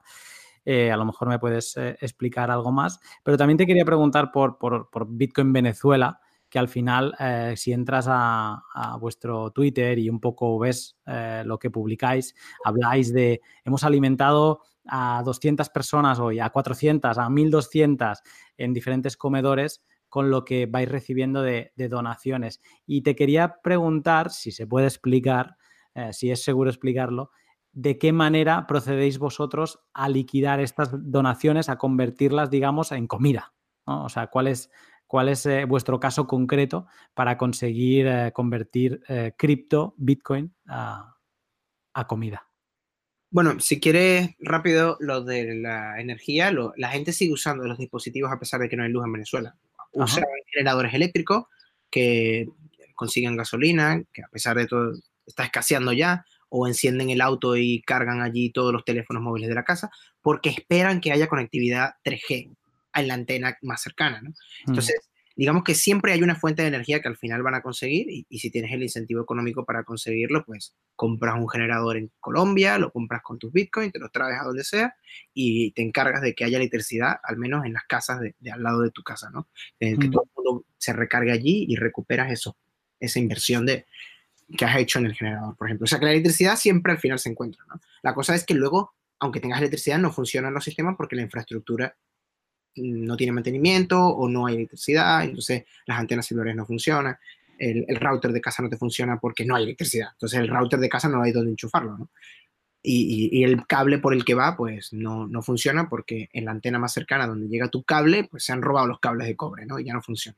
Entonces, em, en ese caso, pues los dispositivos nuestros no solo son asequibles, los que estamos pensando para casos como el de Venezuela, que también sirve para otras eh, catástrofes como huracanes, o en el caso de Puerto Rico, que lleva dos años sin conectividad en, toda la isla, excepto en la capital, porque se cayeron la infraestructura y nadie está haciendo ningún tipo de inversión. Entonces, eh, ese dispositivo asequible que, que hemos pensado nosotros puede funcionar fácilmente tanto con la batería que tiene varios días como con placas solares. O sea, podrías tenerlo todo el día cargando y funcionaría igualmente lo puedes conectar a la parte, al, puerto USB del maletero del coche, que mientras va a trabajar y eso se recarga también. Entonces, em, digamos que está pensado no solo que sea asequible, para que sea accesible, para que haya suficiente cantidad de dispositivos, mayor densidad de dispositivos, mejor funcione la comunicación mesh. Entonces, em, sino que también está pensado para que tenga un consumo de batería muy pequeño y que pueda durar varios días y que pueda dar acceso a la red mesh para comunicarte y hacer pagos con Bitcoin. ¿En qué, fase está el, proyecto ahora mismo? Ya tenemos el prototipo y tenemos el código open source en, GitHub y ahora estamos levantando eh, eh, inversión para poder hacer la empresa que es la que va a diseñar los productos que, que, luego se van a vender, a pesar de que el código es open source, los productos que vamos a diseñar son, nosotros son los de fácil uso, ¿no? Los de que los enciende y ellos mismos se autoconfiguran. Pero si tú tienes un router en casa que no funciona porque no hay internet ni hay luz, pues si casualmente lleva dentro un hardware parecido al que usamos nosotros, que es nuestra idea, tú puedes eh, pues separarlo de, y flashearlo con nuestro software y serías un nodo más de la red mesh. Entonces, entonces em, estamos en la, en la, fase de crear el producto para producción. Esa es la parte en la que estamos, ¿no? Crear un, diseñar un producto que sea fácil de usar y que ah, eh, tenga las prestaciones que nosotros pensamos que podamos vender. Y ahora mismo estamos levantando inversión para esa parte, para crear el producto final que se pueda producir en masa. Vale. Pondré debajo de la, en la descripción del pod, eh, pondré la dirección de Twitter directa al, proyecto de Locha para que quien le quiera echar un vistazo. Es un proyecto muy similar, quizá alguien lo conoce, eh, a un proyecto de, no es open source, es totalmente lo opuesto, que es uh, GoTena. Y, pero en, vuestro caso, pues como tú dices, open source y con la voluntad de que la gente, con lo que debería poder encontrar con cierta facilidad en Venezuela, pues pudiera montar ese hardware, ese open hardware eh, y, ponerse a montar una red independiente de la, de la, red principal de Internet que también se cae o independiente de la, de la red eléctrica por, por, batería.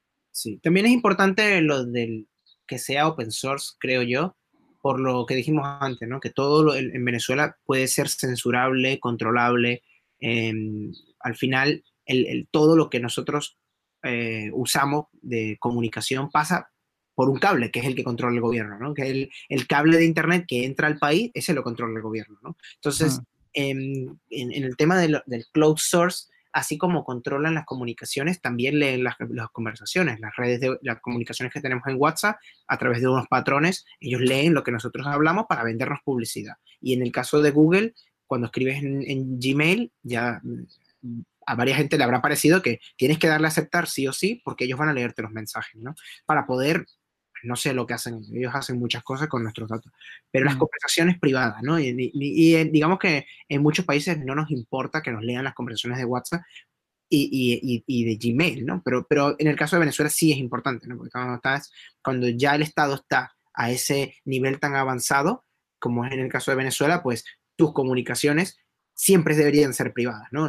Aunque también deberían serlo cuando usas Gmail, que, bueno, por eso eso se puede hacer, ¿no? Usa no escribes sobre Gmail, sino que escribes en local en tu ordenador y lo cifras con PGP y lo envías por Gmail. Puedes seguir mm. usando Gmail y no tienes por qué darle toda la conversación a Google, ¿no?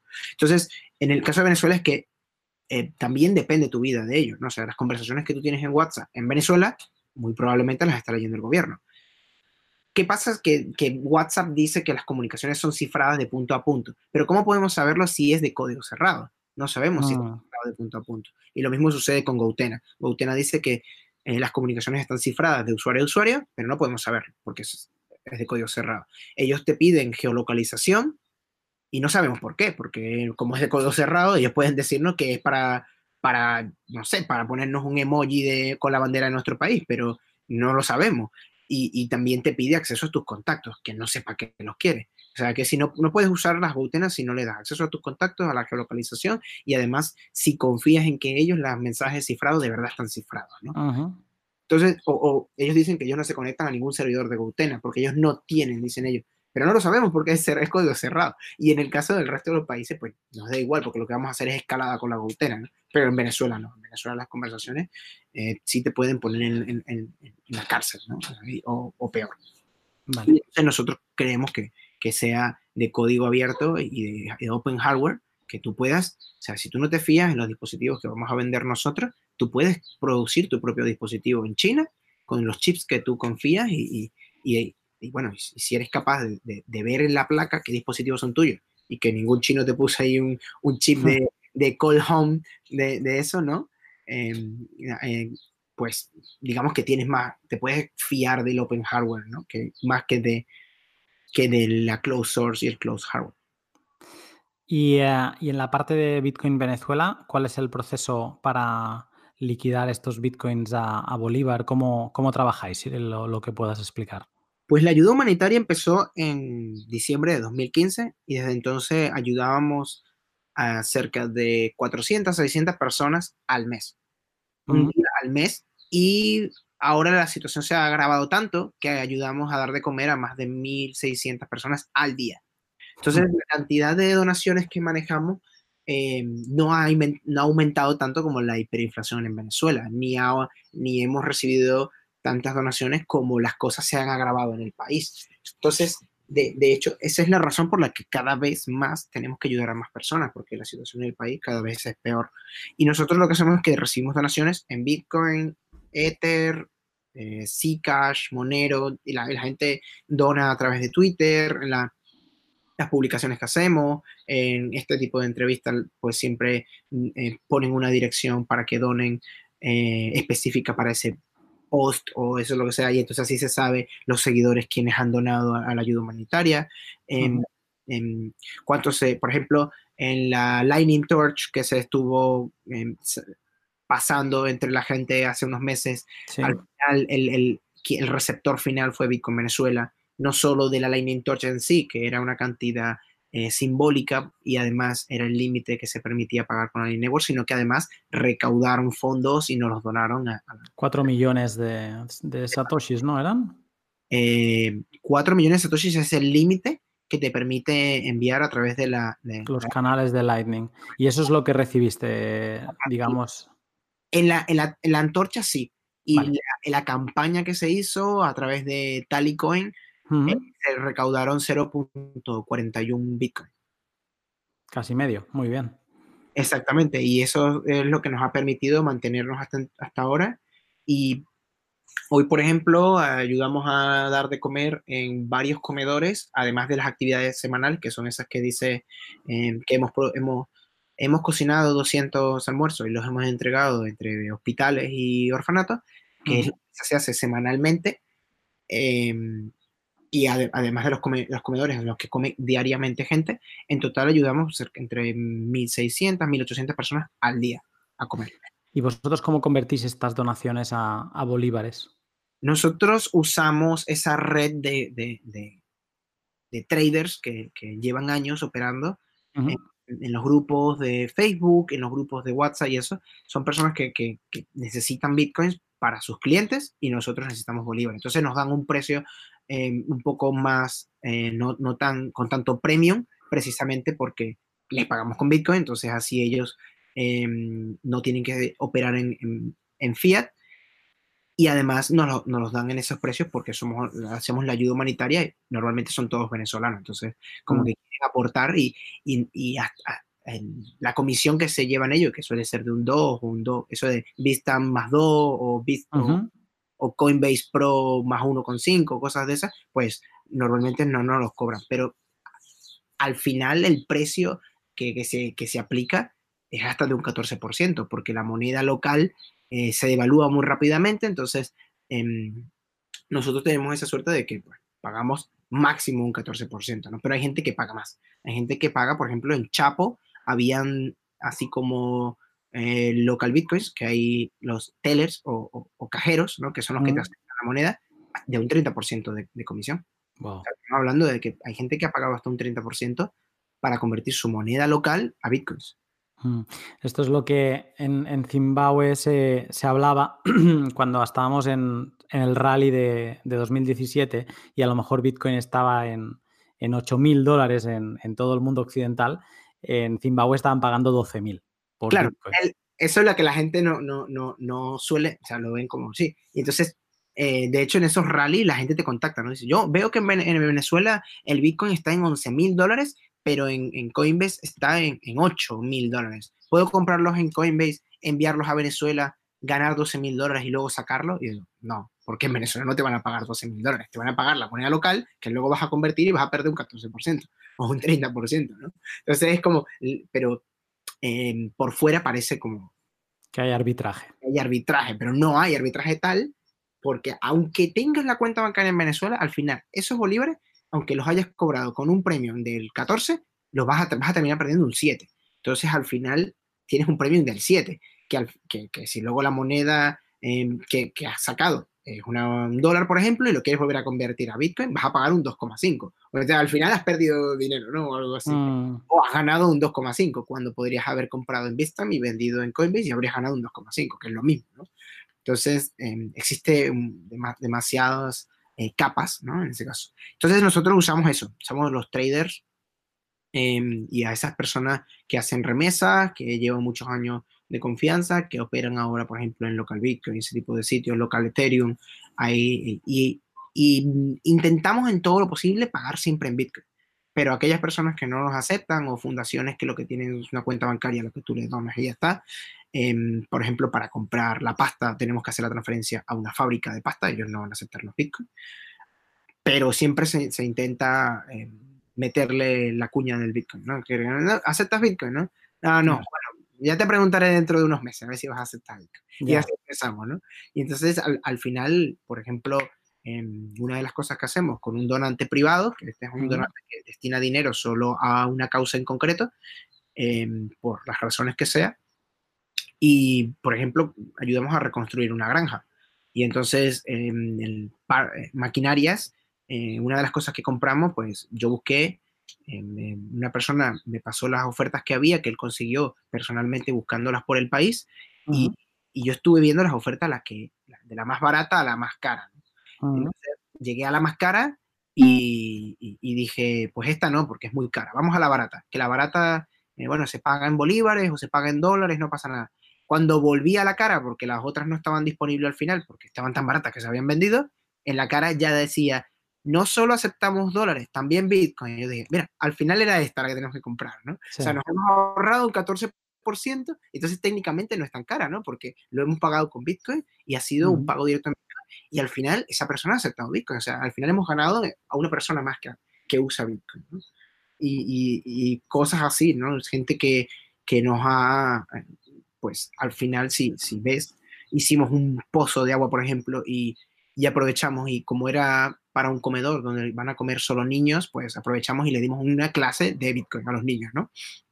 Y los niños eh, más o menos entendieron, hicieron lo que pudieron, pero al final nos los agradecieron de esa forma, ¿no? De gracias Bitcoin, ¿no? Eso es lo que entendían esos niños y, y ahí has hecho una eh, parte de educación que ha venido de una ayuda voluntaria de las donaciones a Bitcoin Venezuela y a la ayuda humanitaria, ¿no? Cuando en, la propaganda que hace el gobierno de su engendro Petro, em, son todas, eh, parecería, ¿no? Que es, bueno para Bitcoin, que cualquier publicidad es buena, ¿no? Pero no es tan buena cuando ya asocias que, ah, mira, se parece al Bitcoin. Entonces, si esto es del gobierno y el Bitcoin se le parece, los dos me parecen malos, ¿no? Que es lo que la gente al final termina entendiendo de la, propaganda del gobierno, ¿no? Dice, mira, el gobierno ahora entró en el programa Patria, que viene siendo como el sistema de, de puntaje chino, ¿no? Este en el que te dicen si eres buen ciudadano o mal ciudadano, ¿no? Sí. Entonces en Venezuela sucede lo mismo, ¿no?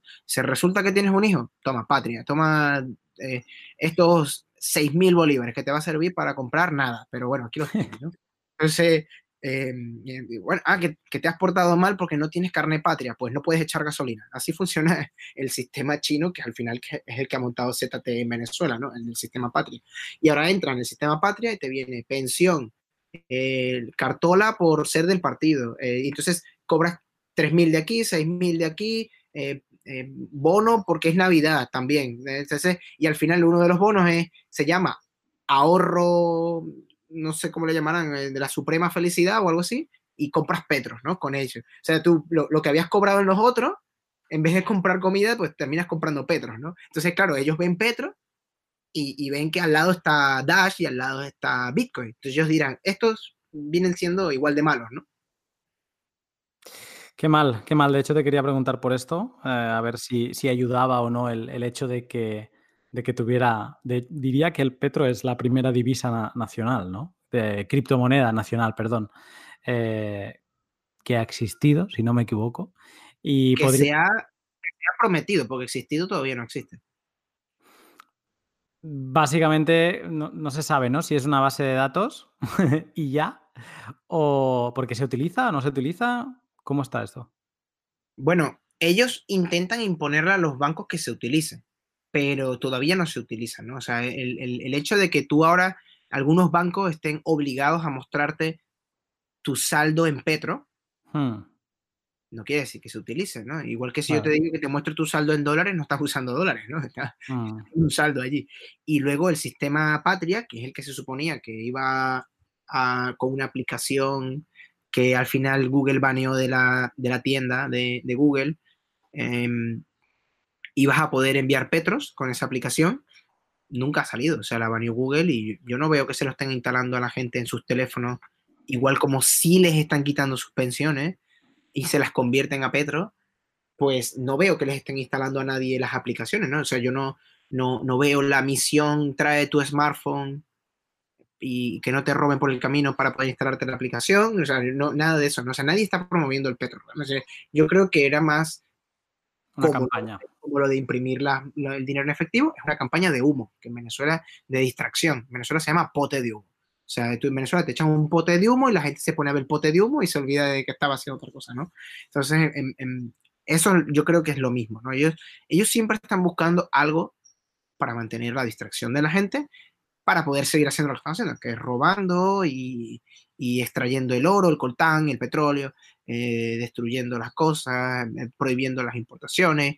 Entonces, si tú tienes que mantener a la gente ocupada, te eh, aprovechas de tantos ¿cómo se llama? Influencers, que pues le filtras algo aquí a uno de ellos, entonces todos ellos empiezan a hablar de ese tema, entonces todos los seguidores que estamos hablando de que son millones de personas se ponen a hablar del tema del petro, entonces tienes un montón de gente distraída, pendiente de lo que dice el país, pendiente de lo que dice el gobierno, entonces están todo el, todo el, el, el, tiempo ocupados en ese tipo de, de, de temas y se olvidan de, de, que les están extrayendo a 2 millones eh, por ciento al año sus ahorros que les acaban de pagar, ¿no? O sea, te lo acaban de pagar y ya te lo estoy quitando, pero como estás pensando en el petro, que no los tiene ni existe, pero estás pensando en eso, ¿no? Es, eh, es, eh, es alucinante que, que se pueda llegar a una situación así en un país tan próspero y con tanta riqueza como es Venezuela en recursos naturales, eh, pues que, estemos hablando de, todas estas situaciones. Eh, ya para cerrar, porque, porque el tema podría dar para, cinco podcasts, eh, y volviendo al tema del pod, ¿no? que es el emisionismo, porque al final todas estas situaciones de las que, de las que hemos hablado hoy, pues son el resultado de una política de emisión que se, se ha ido de las manos, e incluso tú lo has, lo has dicho, a mí me ha gustado mucho tu respuesta cuando te he preguntado sobre la inflación de España y has dicho, para mí es todo lo mismo, al final es, es la sustracción de riqueza del, ahorrador, del trabajador, para dársela a los bancos, porque al final esta moneda que se emite, pues eh, primero se la dan a los bancos y los bancos deciden qué hacen con ellas. Entonces, eh, ¿crees que con, lo vivido en Venezuela como caso más extremo, ¿crees que en el futuro las economías a nivel mundial eh, tenderán algún tipo de, o sea, volverán hacia atrás al final, algún tipo de dinero mm, duro como Bitcoin o, como era antes el, patrón oro? Pues no sé si eso, si eso tiene que, venir de, los gobiernos, no, no, no lo creo, ¿no? Porque precisamente lo del emisionismo, la inflación, imprimir moneda, el petro, que eso no lo, no, no sé si lo, lo has leído o, o, lo has escuchado, el petro simplemente es un bolívar más bonito. más bonito simplemente porque lo, lo, puedes llevar en el móvil, ¿no? No como el Bolívar que está en los bancos, supuestamente. Entonces, es... Em, pero para el gobierno, ¿qué es el petro? El petro es otra forma de emitir más moneda. O sea, si yo imprimo bolívares y genera inflación y cada vez que lo imprimo todo el mundo está pendiente, pues mejor imprimo Petros, que prácticamente nadie sabe dónde están, no los pueden ver, no puedes comprobarlo porque la base de datos es una base de datos, está cerrada, permisionada, de pronto dicen que hay una blockchain, pero tú no sabes de verdad si por debajo han impreso más o no han impreso más, que es una de las cosas que, por ejemplo, se le critica también, por ejemplo, a las monedas privadas, pero ellas se usa sound en, una forma de, verificación, zero proof knowledge o lo que sea, pero bueno, en, el Petro no hay nada de eso, ¿no? Tú no sabes de verdad, no puedes comprobar de verdad cuántos hay, ¿no? Entonces, al final, si tú estás pagando parte de las cosas a las empresas en Petro, y esas empresas ahora tienen Petros, también estás imprimiendo Petros. O sea, a, menos que, que de verdad haya una cantidad que tú hayas emitido alguna vez y ahora estés pagando con ella y no estés creando más, que no lo sabemos porque ah. es cerrado, lo mismo de antes, código cerrado, eh, tú puedes imprimir bolívares por un lado y petros por el otro, igual que como también imprimes eh, bonos en el sistema patria, pero no cuenta para los bolívares. Entonces, al, final estás creando más masa monetaria. Estás creando, cuando tú emites em, un, pagaré o algo, y también es del gobierno, es más masa monetaria. Son sistemas de pago, que en este caso el bolívar es uno, el petro es otro, y, y los bonos son otros, y, y todas esas cosas. O sea, lo que estás creando es más dinero, más dinero, pero que al final, como está en cuentas distintas, no los puedes sumar, ¿no? Entonces no sabes que al final hay más hiperinflación de la que ya, la que ya hay, ¿no?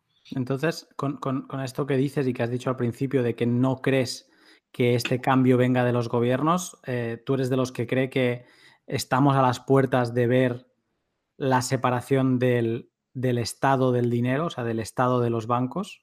Pues si Bitcoin sigue como está ahora, o sea, si no te digo si Bitcoin es un completo éxito, ¿no? Si te digo, si sigue como está ahora creciendo a la velocidad que crece, al final la separación del Estado del dinero vendrá de la gente. La gente que quiera usar Bitcoin de forma voluntaria lo acepte.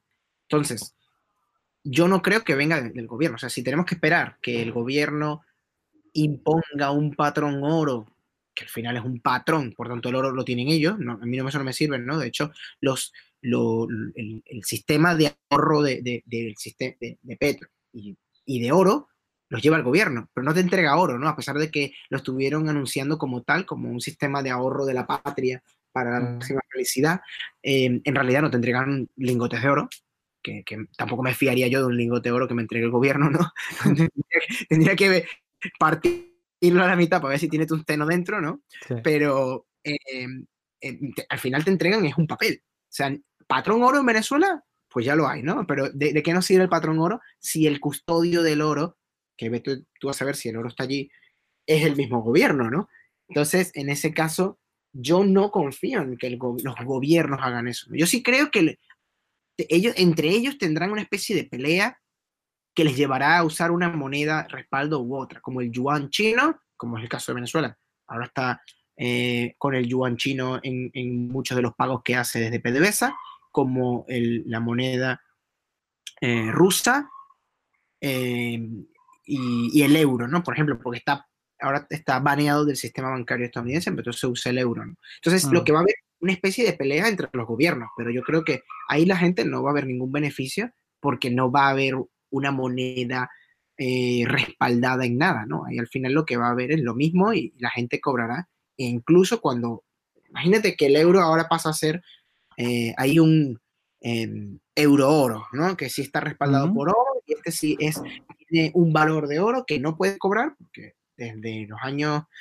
30 eh, era, ¿no? ¿no? se pueden cobrar eh, esas, monedas respaldadas en oro, y en los años 70 ya ni siquiera estaban respaldadas en oro.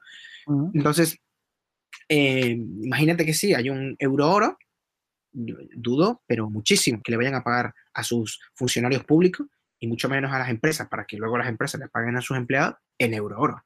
Les pagarán, al igual que no se diferencia mucho el gobierno cubano del venezolano y el de Europa, les pagarán con CUC, o sea, perdón, con, pesos. Se les pagarán con la moneda que no es convertible a oro. Estoy segurísimo de que eso lo van a hacer, porque la moneda que sí es convertible a oro, entre comillas, la usarán entre los países, entre los gobiernos. Entonces, yo desconfío mucho de que venga de allí. Yo sí tengo la confianza, y por eso uso Bitcoin, de que la gente se terminará dando cuenta de que aunque me están obligando a usar a través del curso forzoso eh, la moneda del Bolívar o el euro en España, que también es de curso forzoso, lo que pasa no que no es de curso único, ¿no? o sea, también hay, puedes usar. ¿Cómo? No es exclusivo. No es exclusivo, exactamente, eh, pero sí es curso forzoso, estás obligado a aceptar euros. En España no te puedes negar. Tú puedes aceptar permuta, papas y lo que te dé la gana, pero los euros no te puedes negar a usar. Hmm. Entonces, igual que en Venezuela. Entonces, en ese caso, Em, como tendrás que usarlo porque los impuestos se pagan en eso y, algunas cosas pues tendrás que aceptarlo cuando la gente te lo ofrezca, pero que la gente se dé cuenta de que también pueden usar los bitcoins y, preferiblemente usarán los bitcoins.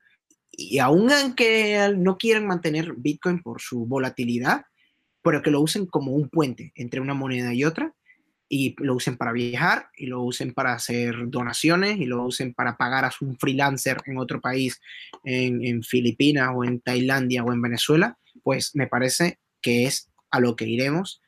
Y eso es, lo que yo creo, si Bitcoin se mantiene a la velocidad de adopción y de crecimiento de usuarios a la que va ahora, o sea, ni siquiera si, si se, existe un crecimiento exponencial, ¿no? Yo creo que ah, a medida que la gente empiece a ver la utilidad, por una razón o por otra. Yo, por ejemplo, lo veo porque le quita el poder de la moneda centralizada del monopolio de moneda, pero hay gente que lo verá simplemente porque, porque puedo comprar cosas en esta página en concreto y, y a mí me lo permite Bitcoin.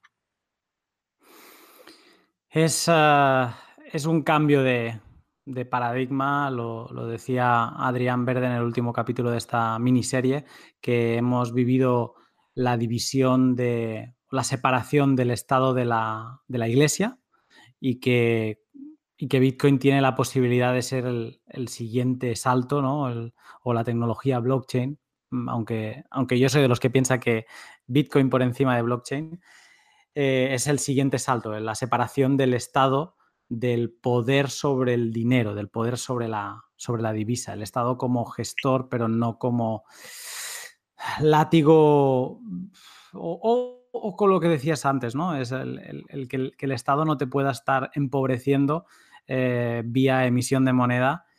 Eh, y en casos extremos como en Venezuela, pues que básicamente no te empobrezca, sino que te roba o te, o te deja sin posibilidades. Bueno, en el caso de España también te está robando, porque por eso es la inflación, ¿no? Pero mm. eh, sí sería, eh, eh, tiene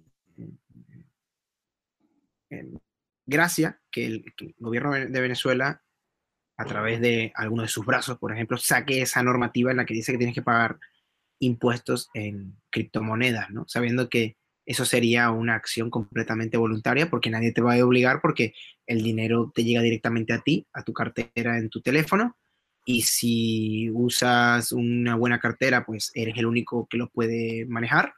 Una, una cartera controlada por el usuario como Electrum. Eh, en ese caso, ese impuesto sería un voluntario. O sea, tú estarías. Si, si, o sea, si ya ellos quieren de verdad conseguir de alguna forma que la gente les pague los impuestos en Bitcoin, habrían conseguido que les paguen voluntarios más que impuestos. Y entonces, en ese caso, sería hasta gracioso verlo funcionar así, no sé, sería un oxímoron, ¿no? Sería súper sí. raro. Y en este caso te, te, sería, como tú dices, el, el, Estado estaría, como en algunos países creo que, que podría llegar a funcionar, estaría allí, estaría proveyéndote ese servicio de, de lo que sea que está haciendo y tú le pagarás desde tu cartera controlada de un usuario si quieres. Y si no, pues votarás, como es la mejor forma que yo creo que hay de votar y la única que vale, con tu cartera o con los pies y te irás. ¿Mm? Ya no hay, ya hay, esas son la, la, las únicas dos formas de, de votación que, que, que, defendería. Y en, esas, y en ese momento, pues los gobiernos que necesitan vivir de esos voluntarios que la gente les paga, les proveerán de un servicio que de verdad la gente quiera comprar, y la gente quiera vivir. O sea, si a mí este Estados Unidos en algún momento eh, pasa a, prestar un servicio porque se da cuenta que por la fuerza ya no puede hacerlo más a través de la Federal Reserve, eh, imprimiendo o haciendo lo que hace, de censurar transacciones, de prohibir países.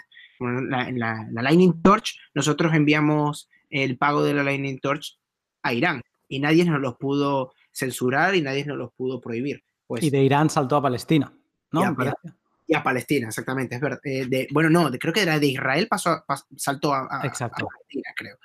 Y, y entonces, eh, pues el, el, ese gobierno, en, en, algún futuro, si se hace un poco más libertario, eh, pasará a, o sea, en grado un poco más libre, un poco más libertario de, de, lo que obviamente no es ahora, pues pasará a ofrecerte un servicio de seguridad, de lo que sea que ellos quieran ofrecer, de transporte público dentro de, de, San Francisco, que por cierto en San Francisco solo estuve una vez y, y para una vez que me monté en el monoraíl se paró y, no, y nos tuvimos que bajar. O sea, que, o sea, ese servicio, no sé si era público o privado ese monoraíl allí, pero funcionar no funcionaba muy bien. Entonces, la gente les pagará, eh, les, les, pagará de forma voluntaria para vivir en su país, ¿no? Si, si ellos eh, quieren algún día no, no, no, desaparecer, tendrán que pasar a proveer al mercado.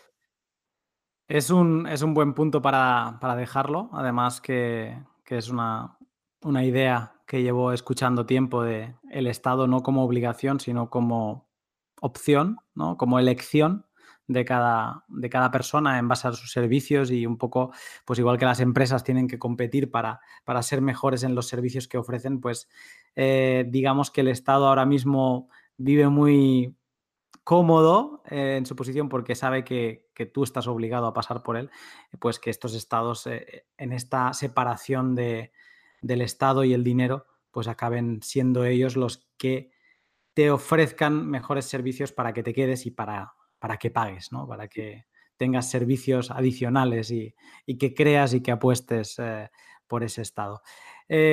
Randy, creo que mm, vamos a hacer all time high en tiempo en este podcast. Eh, cada vez que, esto pasa, siempre pienso que es demasiado y que, que no va a poderse superar, pero lo hicimos con, en el último de esta miniserie y, ahora lo volvemos a superar.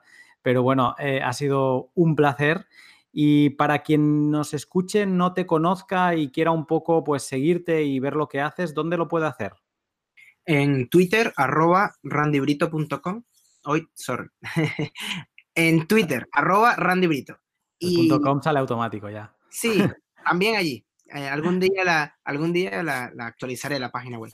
Pero en principio en, el Twitter, en BTC Ven y en Locha barra baja IO.